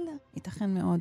שלום לך, אילן, מה שלומך? שלום, בוקר טוב למאזינים ולך, שרון, מה שלומך? בוקר טוב, אני בסדר גמור. כן, אכן, אכן, היום נדבר על עלילות הכת. שקשורות לדנאל. עכשיו, עלילות הכת הם, הם שירת עלילה שדייתה בהוגרית, זו עיר הנמל החשובה בצפון סוריה של ימינו, העיר שפחה בתקופת הברונזה המאוחרת, משהו כמו 1550 עד 1200 לפני הספירה, הייתה באמת מרכז תרבותי ומסחרי חשוב באגן המזרחי של הים התיכון, והעיר חרבה על ידי גויי הים ככל הנראה בנדידת המים הגדולה שהתחוללה במפני תקופת הברונזה ותקופת הברזל. הזכרנו את זה בקצרה בפינה הראשונה של הוגרית. עכשיו, אה, היצירה המכונה עלילות הכת הגיעה לידינו בצורת שיר כתוב בעל חזרות רבות, וכמו שאנחנו מכירים, השימוש בתבניות לשון ומוטיבים זה דבר מאוד רווח, אה, וזה מקובל בסוגת שירה עלילה, כמו עליות גילגמש, ענו מאליש וכולי וכולי. העלילה עצמה אה, מספרת על אירועים מהעבר הרחוק, וסביר מאוד שהיא הושרה ו/או דוקלמה מול קהל. אה, חשוב להבין דבר אחד, שרון, הקהל הכיר את העלילה והיה מאזין פעיל. אין ספק, כי החזרות והתבניות והמוטיבים החוזרים סייעו בידי הקהל להיות מאזין פעיל. ממש ממש כמו ילד קטן שמבקש לשמוע שוב ושוב את אותו סיפור והוא גם מעורב בסיפור, זה בהחלט אותו רעיון. עכשיו, אה, למרבה הצער, הנסיבות המדויקות שבהן הושמעה היצירה הזאת אינן ידועות לנו, ורבו השערות, בניגוד לאנום האדיש למשל, שאנחנו יודעים שזה הוקרא בחג העקיט, הוא ראש השנה הבבלי באלף בניסן, עלילות הכת, אנחנו לא יודעים מתי הקריאו אותן. עכשיו, עלילות הכת הן חלק משלושה אפוסים בעצם שהתגלו בהוגרית. השני הנוספים, עלילות בעל ועלילות קירתא. עכשיו, עלילות בעל דנות במאבק בין אלי הוגרית על השליטה בעולם. אל אבי האלים בניו בעל, מות, ים אה, וענת, ועוד אלים זוטרים, ועלילות קירתא דנות במלך קירתא. ובניסיון להשיג צאצאים, אנחנו רואים שזה מוטיב חוזר בהרבה אה, תרבויות, גם פה בעלילות אה, הכת. ואנו נתמקד בעלילות הכת כאמור. עכשיו, עלילות הכת מצויות אה, בנוסח שלנו מהמאה ה-13 לפני הספירה, אבל ברור שאין ספק שהן קדומות בהרבה לזמן העלתן על הכתב. היצירה עצמה נמצאה על גבי שלושה לוחות טין, הם התגלו בשנים 1930-1931 בביתו של הכהן הגדול של אוגרית. עכשיו, מוסכם על רוב החוקרים כי העלילה הכילה לוח רביעי, בו היה סוף, סיפור, סוף הסיפור, הלוח הזה לא שרד או טרם התגלה. עכשיו, הלוח הרביעי החסר פותח פתח להשלמות אה, שונות ומשונות, איש יש לפי כוח דמיונו. עכשיו, הלוחות התגלו במצב השתמרות בינוני מינוס, ויש כמה וכמה פערים גם בלוחות שנמצאו, אבל למרות זאת קווי העלילה אה, די ברורים בסך הכל. אה, ואחד הדברים המעניינים שבכתב העת שהתגלה הוא שאנחנו יודעים מי הסופר שכתב את היצירה על גבי לוחות הטין. עכשיו, איך אנחנו יודעים את זה? עכשיו, חשוב להבין, אה, תכף אני אסביר, חשוב להבין דבר אחד, שרון. הסופר אה, שכתב היד שלו מתנוסס על לוח הטין, זה אה, איננו הסופר שהגה את העלילה שקדם לו בדורות רבים.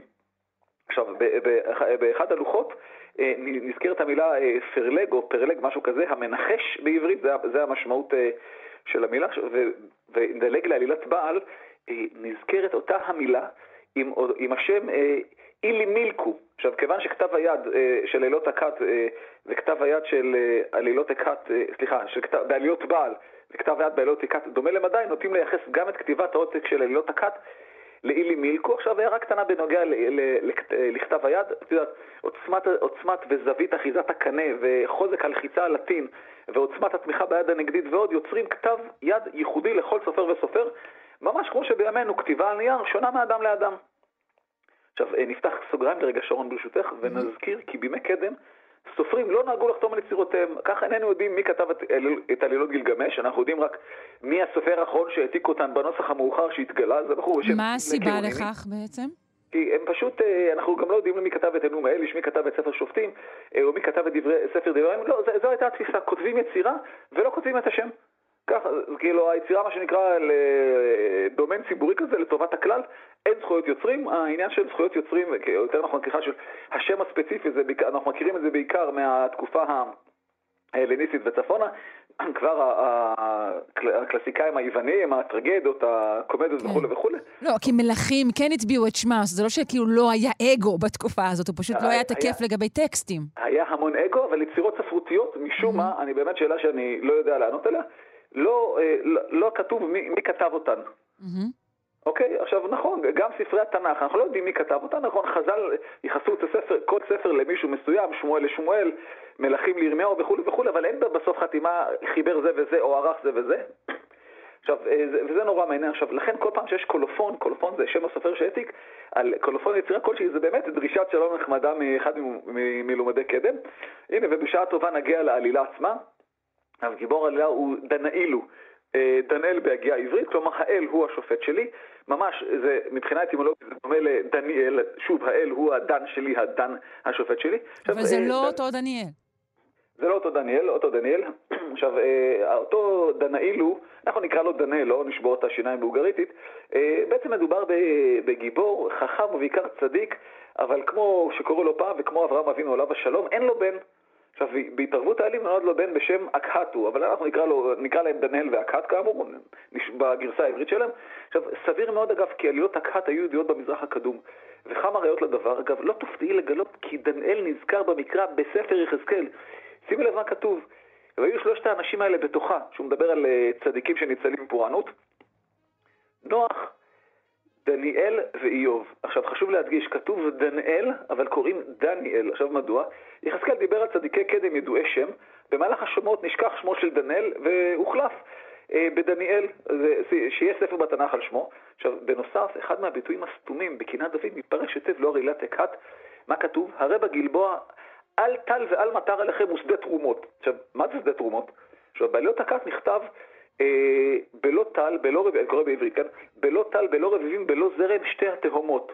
כלומר, בצורת ללא טל וללא גשם וללא מי תהום, ובולגריתית שתי התהומות זה שר התהומותיים. אה, סליחה, סר התהומותיים בסין שמאלית. מה קרה כאן? סרע הפך לשדה, ואחד המעתיקים הח- החליף ד' ורש, שגם בעברית הקדומה הן אותיות מאוד מאוד דומות, ותהומות הפך לתרומות, היה הפכה אה, לרש, אה, ועוד מעתיק שלא הבין את הביטוי המקורי. ועכשיו שים לב, עכשיו קללת דוד מובנת, אל טל ואל מטר עליכם ושדה תרומות, כלומר מי תהום, יובש כפול גם מלמעלה וגם מלמטה. ובואי נחזור לעלילה שלנו. העלילה נפתחת בתיאור גיבור דניאל המתפלל לאלים על מנת שיעניקו לו בן. אה, זה לא ברור מיד, אבל מתברר מההמשך שהוא מתפלל מדי יום ביום דניאל מאכיל ומשקה את האלים, פושט את בגדיו ולובשם עד היום השביעי. עכשיו שבע זה מספר טיפולוגי ידוע, מספר שבע וכפולותיו, נמצאים לאורכו ולרוחבו של המקרא, ובכל רחבי המזרח הקדום, אני לא צריך לחד... אני לא מחדש פה שום דבר כידוע. עכשיו, וביום השביעי פנה בעל אל אל, אל אבא שלו, אילו באוגריתית, אל זה ראש הכנענים, ראש האלים הכנעני, האוגריתי כזכור. ובעל ביקש מאל שיעניק לדניאל בן אידיאלי במרכאות. עכשיו, בן זה בעצם עומס על כתפיו ציפיות רבות, כיוון שהוא אמור למלא מגוון חובות פולחניות ומשפחתיות. עכשיו, מעניין לציין שהאל אל מגולם בדמות שור, וזה בהחלט מזכיר את עגל הזהב שלנו. עכשיו, האל אל הקשיב בדבקות ונעתר לב- לבקשה. ופה הלוח פגום וחסרות אה, משהו כמו 20 שורות, אה, כנראה סופר על בעל שהלך לבקר אצל אה, דניאל והודיע לו על לידת הבן שלו. זה כמובן מזכיר מאוד את אדוני שביקר אצל אברהם אבינו לפני חורבן סדום. כן, סיפורים דומים מאוד. מאוד מאוד, המוטיבים משותפים, וכמובן הבשורה על לידת יצחק. כצפוי, אה, דניאל שמח, ובואי נקרא קטע פשוט קטן קטן מהיצירה. אה, בדניאלו הפנים מאירים, ומעל צוהל המצח, פוער פה וצוחק, מזכיר שוב את צחוקו של אברהם אבינו לש, לשם הבשורה על לידת יצחק, זה נורא ככה, מה, אני, אני כזה קשיש וייוולד לי ילד? פעמיו על, על, ה- על ההדום, ההדום מניח, נושא קולו וקורא, אתה ישב נא אנוכי ואנוך נא ותנוח בחזי נשימתי, כי אכן ייוולד אה, בן לי, כמו לאחי ושורש כמו לקרובי אשר מקים את מצ... מצבת רוחות אבותיי, במקדש את חמן אל השמש, קרובי המתים, אשר מן הארץ מוציא את רוחי וכולי וכולי. ובאמת, אה, יש פה שמחה רבה, וזה באמת ממשיך, כלומר, שים לב, החשיבות, כל כך חשוב להביא בן לעולם מישהו שימשיך אותנו. זה אחת הדרכים שלנו להתמודד, זה סוגיה פילוסופית, אבל אחת הדרכים שלנו להתמודד עם המוות זה להשאיר משהו, מישהו אחרינו, ככה שהוא ימשיך אותנו פה, פה צורה פה, אה, אה, כזו או אחרת. עכשיו חשוב לציין אגב שיש פה חזרות רבות על הברכות, החובות והטקסים. אה, החזרות ה, על הקטעים שלמים, אה, זה חלק מהאמצעים המונטיים של האפוס כזכור. והנה משפט הסיום שרון. עכשיו, אם שמחה דנאל על הידיעה על הולדת בנו, נסגור את הפינה עד לפעם הבאה. תודה רבה לך, דוקטור אילן אבקסיס, שדרן ההסכת דברי הימים על המקרא והמזרח הקדום. בוקר טוב. בוקר טוב לך ולמאזינים.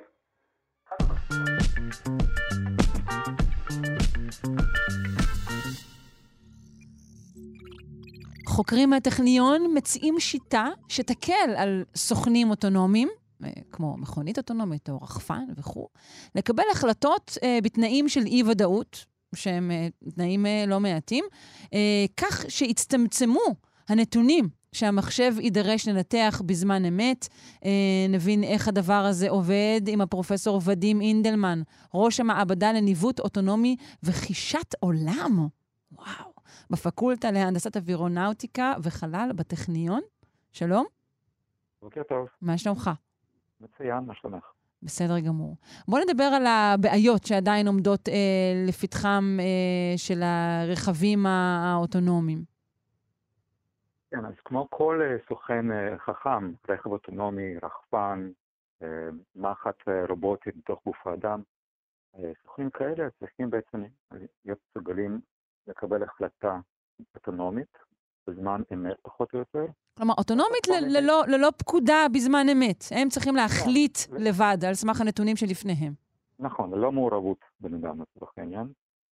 אה, וכל זה צריך להתבצע על סמך נתונים חלקיים בלבד שיש להם באותו רגע. ובהרבה מקרים הנתונים האלה הם אה, רועשים וסותרים אחד את השני. אה, ואין גישה ישירה למצב של מערכת שבו אנחנו מתעניינים. למשל, מיקום מדויק של רכב, מיקום של רכבים אחרים בסביבה, וצריך להתחשב בעצם בכל מיני גורמים של אי-ודאות, למשל איך רכבים אחרים מה הם אומרים לעשות בקרוב, בעתיד.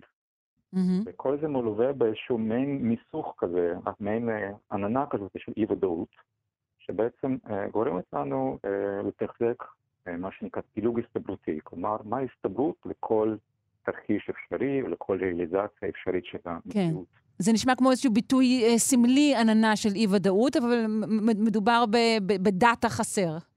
בדאטה חסר, כן, mm-hmm. למשל, כן. אוקיי. Okay. אה, תרחיש אחר רלוונטי הוא, תחשבו על מצלמה שנכנסת, אה, שמתארת בעולם ורואה כל מיני אובייקטים כאלו או אחרים, בחדר למשל, ואנחנו לא יודעים מראש מה זה האובייקטים האלה, האם זה כוס, עכבר, כיסא וכך הלאה. כלומר, אנחנו מדברים גם על היכולת למפות את העולם בצורה סימנטית, כלומר להבין את העולם טוב יותר, ובהינתן יכולת כזאת, איך אנחנו כרובוט עצמי אה, מסוגלים להחליט מה לעשות הלאה. למשל, אם בן אדם פוקד לרובוט, בוא תביא לי כוס, אז הרובוט צריך להבין איך אני עושה את זה. קודם כל, איפה הכוס, האם זה כוס באמת, ואיך אני מביא את הכוס לבן אדם. כן. הוא גם אולי צריך להבין שכשמישהו אומר, תביא לי כוס מים, הוא מתכוון לכוס שיש בתוך המים, או דברים כאלה. לחלוטין, נכון. לחלוטין. אה, אוקיי, אז בעצם מה, מה עשיתם? איך שיפרתם את היכולת הזו? איך, איך צמצמתם את, את, את כמות הנתונים האדירה כן. הזו? אז בעצם במחקר הזה, הדוקטורנט אה, חן אלימלך ואני בעצם פיתחנו איזשהו, איזושהי שיטה שמאפשרת להסתכל על בעיות החלטה דרך ראי של, של הפשטה. והרעיון העקרוני הוא לחשוב על איזושהי בעיה פשוטה יותר, שקל יותר חישובית לפתור אותה, ולהיעזר בבעיה הפשוטה הזאת בשביל לקשר לפתרון המיטבי של הבעיה המקורית. זה דומה למה שאנחנו בעצם עושים כל הזמן במוח שלנו? אני מאמין שיש לזה קשר הדוק, mm-hmm. כן. אוקיי. אז איך זה נעשה כאן?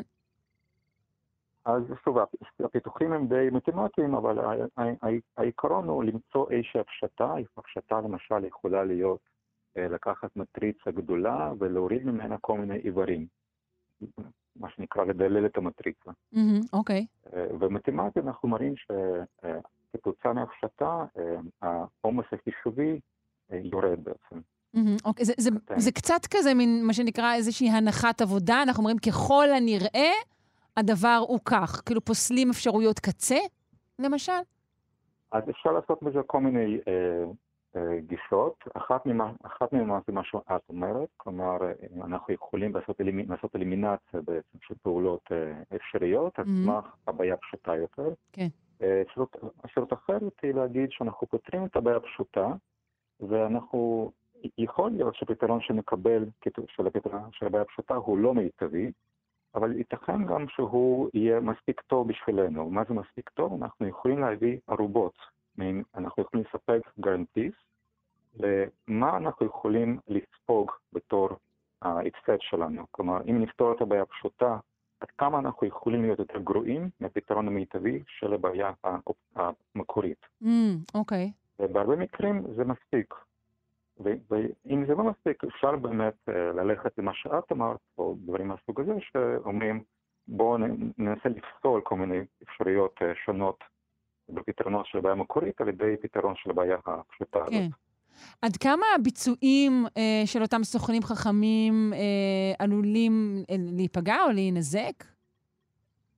זה תלוי בעיה, ובכל אופן, במקרה ואנחנו לא מסוגלים, אה, לא מוכנים לספוג את הפגיעה הזאת, תמיד אנחנו יכולים לחשוב על הידוק, פה מדובר על חסמים מתמטיים, אז אפשר לעשות אדפטציה להפשטה, כלומר ללכת מבעיה פשוטה לבעיה פחות פשוטה, וככה mm-hmm. כל הדרך עד שמגיעים לבעיה המקורית.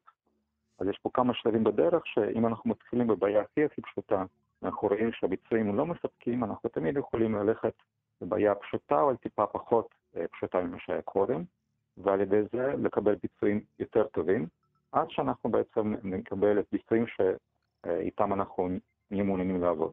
כן, שנחיה איתם בשלום. רציתי לשאול אותך על מושג אה, ש, שקראתי ב, ב, ב, בנייר סביב המחקר, והוא מאוד סקרן אותי, השימוש בו, והמושג הוא תכנון במרחב האמונה. בכלל, שימוש במושג אמונה בהקשר הזה. תוכל לבאר לי אותו? כמובן.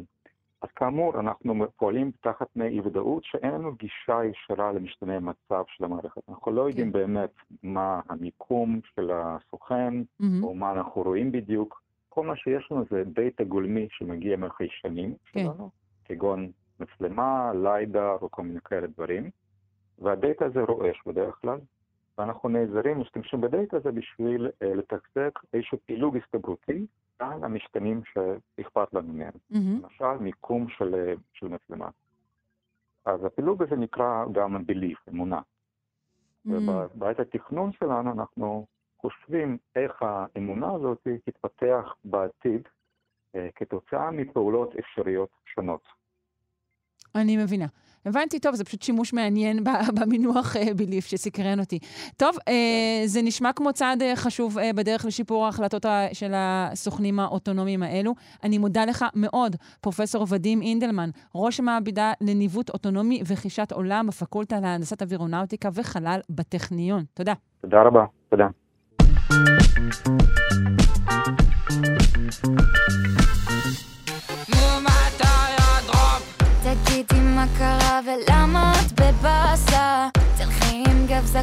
אוקיי, זה שיר שנחשפתי אליו, אני מודה, רק בזכות לשונאית הבית שלנו, הדוקטור סמדר כהן. שלום. אהלן, שלום, בוקר טוב, מה שלומך? אני בסדר, מה שלומך? בסדר, ברוך השם, שמחתי לתרום את תרומתי. שמחת להעשיר את עולמי המוזיקלי, כן, כן, תודה לך. בדיוק, בדיוק. תודה רבה. כן, אז השיר הזה הוא שיר יחסית חדש, יש לציין. הוא יצא לרגל מצעד הגאווה, הבנתי. בדיוק, זה שיר שנועה קירל תרמה לחברי מצעד הגאווה, ובכלל לסוגיית המגדר בארץ. זה שיר שהקים עליו הרבה מאוד כעס בקרב יועצי הלשון, אני מגלה לך מאחורי הקלעים שלנו. אני יכולה לגלות לך שגם בקרב אנשים שחושבים ששתי נשים סטרייטיות אה, בשיר למצעד הגאווה זה אולי קצת מוזר. גם, גם בקהילה היו, היו הרמות של אה, גבה, אחת, שתיים, או שלושה גבות. ייי, הצלחתי להשחיל את זה. יכול להיות שזה היה שלושה גבות, יפה. כן. Uh, בדיוק השבוע סיפרו לי שיש אנשים שלזו שמסדרת את גבותיהן קוראים הגבאית. אני חושבת שזה נורא יפה.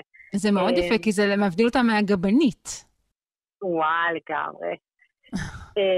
זה, זה בדיוק מה שבשבוע שעבר הייתה לנו התלבטות על איזשהו שם מקצוע לאישה, אם לומר אותו אה, אה, אה, אני זוכרת, היה משהו על אה, סמן ימני, את מכירה את סמן ימני? אה, בטקסים או דברים כאלה של הצבא? אה, לא, אני מכירה את זה, במקלדת יש כזה, לא? אה, לא, יש כאילו, אה, כן, לא, אז יש סמן, נכון, יש סמן, אבל יש מה שנקרא הסמן הימני, זה שנמצא בעצם בצד הכי ימני במסדר, בשלשות או משהו כזה. אוקיי. אה, וזה מין סוג של תפקיד, מתברר, ופנו מטעם צה"ל בשאלה, איך נאמר את זה על בת שממלאת את mm. התפקיד הזה. אם צריך לעשות פעמיים נקבה? אה, כן, אבל כאילו היא תהיה סמנית ימנית? זה קצת... אז זהו, היא תהיה כנראה סמנית ימנית, כי זה מה אה. שהרוב, רוב היועצים חשבו שזה הדבר יותר נחמד, אבל אז עלתה סוגיה אחרת של... אבל סמנת זה יותר יפה, כי זה מתחרז עם סמלת, ואז יש לזה ניחוח צבאי יותר. אבל זה גם מתחרז עם שמנת. את יכולה להגיד להם שאמרתי שעדיף סמנת? אבל זה גם מתחרז עם שמנת. שזה, you, you say it like it's a bad thing. מה רע מה שמתחרז עם שמנת? זה נהדר. שמן, שמנה, פחות. כן, שמנת זה החיים, כמו שאומרים בעברית גבוהה. בעברית טובה, כן, משובח. כן. Uh, בקיצור, רק נאמר על זה שבאמת הסיומת אית הזאת היא עוררה בכל זאת איזושהי תחושה לא נוחה בקרב אחדים מן המשתתפים בדיון מרומם הזה, מכיוון שהם אמרו שסיומת אית היא סיומת שמציינת בעברית הקטנה. למשל, כף, משהו קטן יותר זו כפית, שק ושקית, וכך אה, הלאה. אוקיי, okay, אבל מה שאנחנו עושים עם דבר כזה, אבל זה, אנחנו, מה שאנחנו עושים זה, זה, זה reclaiming. אנחנו לא עכשיו נחליף את כל הכפיות, אני חושבת. לא, נכון. אנחנו פשוט אנחנו... ניקח את הדבר הזה ונהפוך את זה למשהו ש... את יודעת.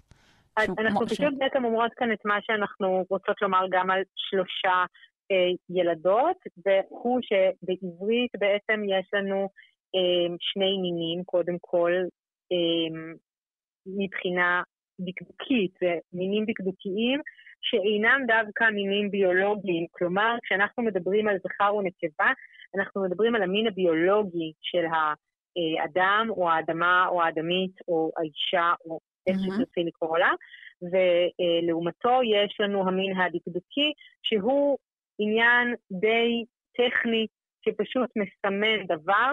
אגב, בכל השפות יש מין דקדוקי.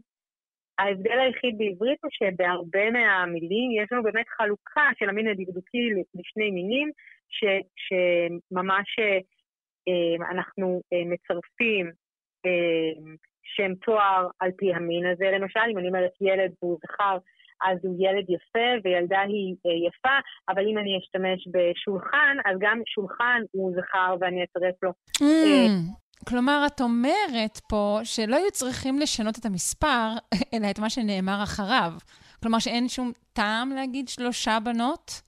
כי, כי זה בסך הכל משהו דקדוקי לחלוטין, ואם רוצים היו לומר משהו אחר, צריך, צריך היה להגיד שלושה הומפלומפיציג או משהו? למשל, נכון. או, ש, או שיותר בדיוק נאמר שפשוט בעברית, כמו אגב בכל השפות השמיות, ההבחנה הזאת בין המינים היא אה, הבחנה של מינים דקדוקיים, היא קיימת בכל הקטגוריות הלשוניות בעצם. כלומר, גם בשם העצם יש לנו ילד לעומת ילדה, אבל גם שולחן לעומת ביצה. ויש לנו גם בשם התואר, יפה יפה, ויש לנו בדיוק אותה הבחנה גם בשם המספר, שלוש שלושה רק הפוך שלוש לנקבות ושלושה לזכרים. ויאמרו כולם למה צריך, מה ההיגיון, אנחנו הרי סופרים את אותו המספר, מה זה משנה אם סופרים בנות או בנים? באנגלית אין לנו הבחנה כזאת, בכל השפות ההודו-אירופיות אין לנו הבחנה. מה זה משנה אם סופרים זכרים או נקבות? המספר הוא אותו המספר, הרי אני לא סופרת אה, את, ה, אה, את המין של הדבר, אלא אני סופרת את מספרו של הדבר, והמספר הוא אותו הדבר בסופו של דבר, אם זה שלוש או שלושה, זה עניין דקדוקי לחלוטין. ואין בזה שום דבר סמנטי, אין כאן עניין של משמעות. לעומת זה, אם אני אומרת ילד או ילדה, אז אני כמובן עושה הבחנה במשמעות. יאמרו כולם למה צריך את זה, או כמו שאומרת הבדיחה, אה, כשמישהו אומר קניתי בשלוש שקל, ואז מתקנים אותו לשלושה, אז הוא אומר אני ספרתי, או אני שילמתי. בעצם כשאני מבין את המשמעות של מה שאני אומר, והצד השני מבין את המשמעות, אז מה זה משנה המין הדקדוקי? זו באמת שאלה, כי בעברית... אז אפשר לשאול על כל, על כל פן של, של, של עברית קלוקלת, שהיא, עם כל עוד היא מובנת. אפשר להגיד את זה על כל דבר. נכון, וזאת סוגיה גם ששנים רבות היו, אה, את יודעת, כתבי כל ישראל, לא, מעולם לא חשבו שיש איזה פגם בללמוד עברית טובה ולהשתמש בה. ובשלב מסוים, ככל שהפכו אה, אה, כתבים ושדרים לצעירים יותר, ובאו עם פחות ידע, התחילו לומר, רגע, אבל מה זה משנה מהו הדיוק, העיקר שמבינים אותי. וזאת באמת סוגיה שהרבה מאוד היום עוסקים בה במדע, במחקר, לא רק בעברית אגב, גם אה, בשפות אחרות, עד כמה באמת השיח, היכולת להעביר מסר הוא הדבר החשוב, ועד כמה התקינות הלשונית הוא הדבר החשוב. אה, אבל אני חושבת ששלושה בנות, בוא נגיד, אף אחד לא אומר, גם לא בעברית קלוקלת, אני חושבת שלושה בנות. הניסיון הוא פה לעשות איזשהו מין אה, ערבוב מגדרי, דקלרטיבי, אה, ששם המספר יהיה זכרי והשם עצם יהיה נקבי, ואז זה אומר שאנחנו נורא נורא נאורים ומעורבבים.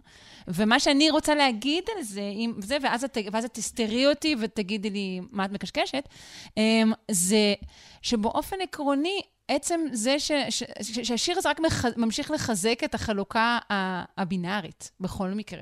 ושאם אנחנו רוצים לדבר על שחרור מיני, אנחנו לא, לא נעשה את זה ככה. לא בעיניי. ודווקא אולי המשהו, המשהו, הזכרי הכללי הזה, שנורא מתקוממים אה, כלפיו, דווקא הוא ייצג איזה משהו שהוא, שהוא סתמי, שייצג את, את, את כולם על כל הקשת. ודווקא ההקפדה הזאת, ההדגשה הזאת של המגדר, הבנות, הבנים וזה, דווקא זה בעיניי יוצר יותר חלוקה ויותר הגבלה מגדרית. אבל אני די לבד בעמדה הזאת, את מוזמנת... כל, את מצטרפת בזה הרגע הצטרפת ללובי שלנו, או כמו שאומרים, אה, לשדולה אה, למען הפסקת הטרלול. אה, אבל אני, אני, אני קצת מסכימה איתך, או הרבה מסכימה איתך, אבל אני חושבת שיש כאילו לומר כאן שני דברים אה, נוספים.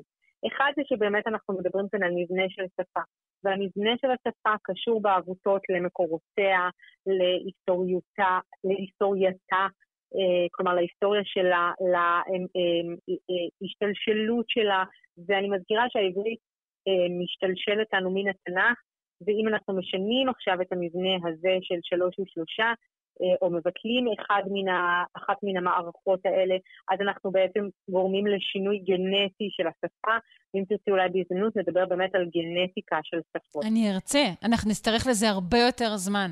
אה, אני ארצה מאוד. אז תרשמי לך, בסדר? ככה שבוע הבא, עוד שבועיים. אוקיי, כן. רשמתי. והדבר השני okay. חשוב אולי, זה באמת סוגיית השלושה בנות, יש רבים שאומרים את זה, אגב, את אמרת שאת לא מכירה אנשים שאומרים את זה, אז יש רבים שאומרים את זה, ובדרך כלל... זה לא כמו חמש שקל, זה משהו, אז, אוקיי. אז בדרך כלל זה דווקא קורה מהצד השני.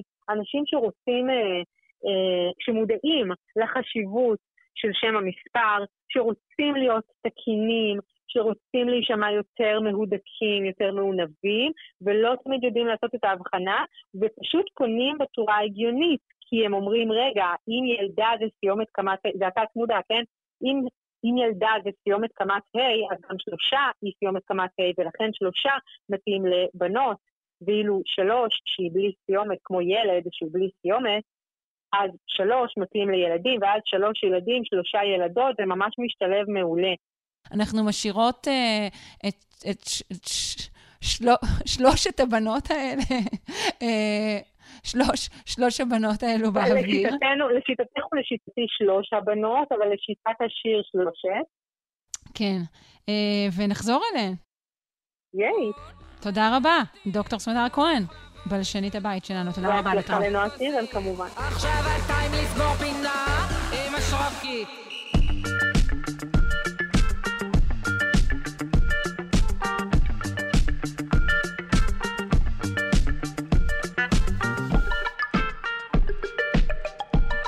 אוי אוי, נסתיימה תוכניתנו. עד כאן. שלושה שיודעים להיום, אני מקווה מאוד שנהניתם. ערך אותנו רז חסון, הפיקה אלכס לויקר, על הביצוע הטכני היה אלון מקלר, אני שרון קנטור. אחרינו יהיה כאן אה, גואל פינטו עם גם כן תרבות, והיום יעסקו שם בבינה מלאכותית והנצחת השואה. אה, נשמע מעניין מאוד. אני מזכירה לכם שאתם יכולים להאזין לנו גם בשידור החוזר בשעה שמונה בערב, או בצורה של הסכת ביישומון של כאן תרבות. אנחנו נהיה כאן כרגיל גם מחר. המשך יום נעים להתראות.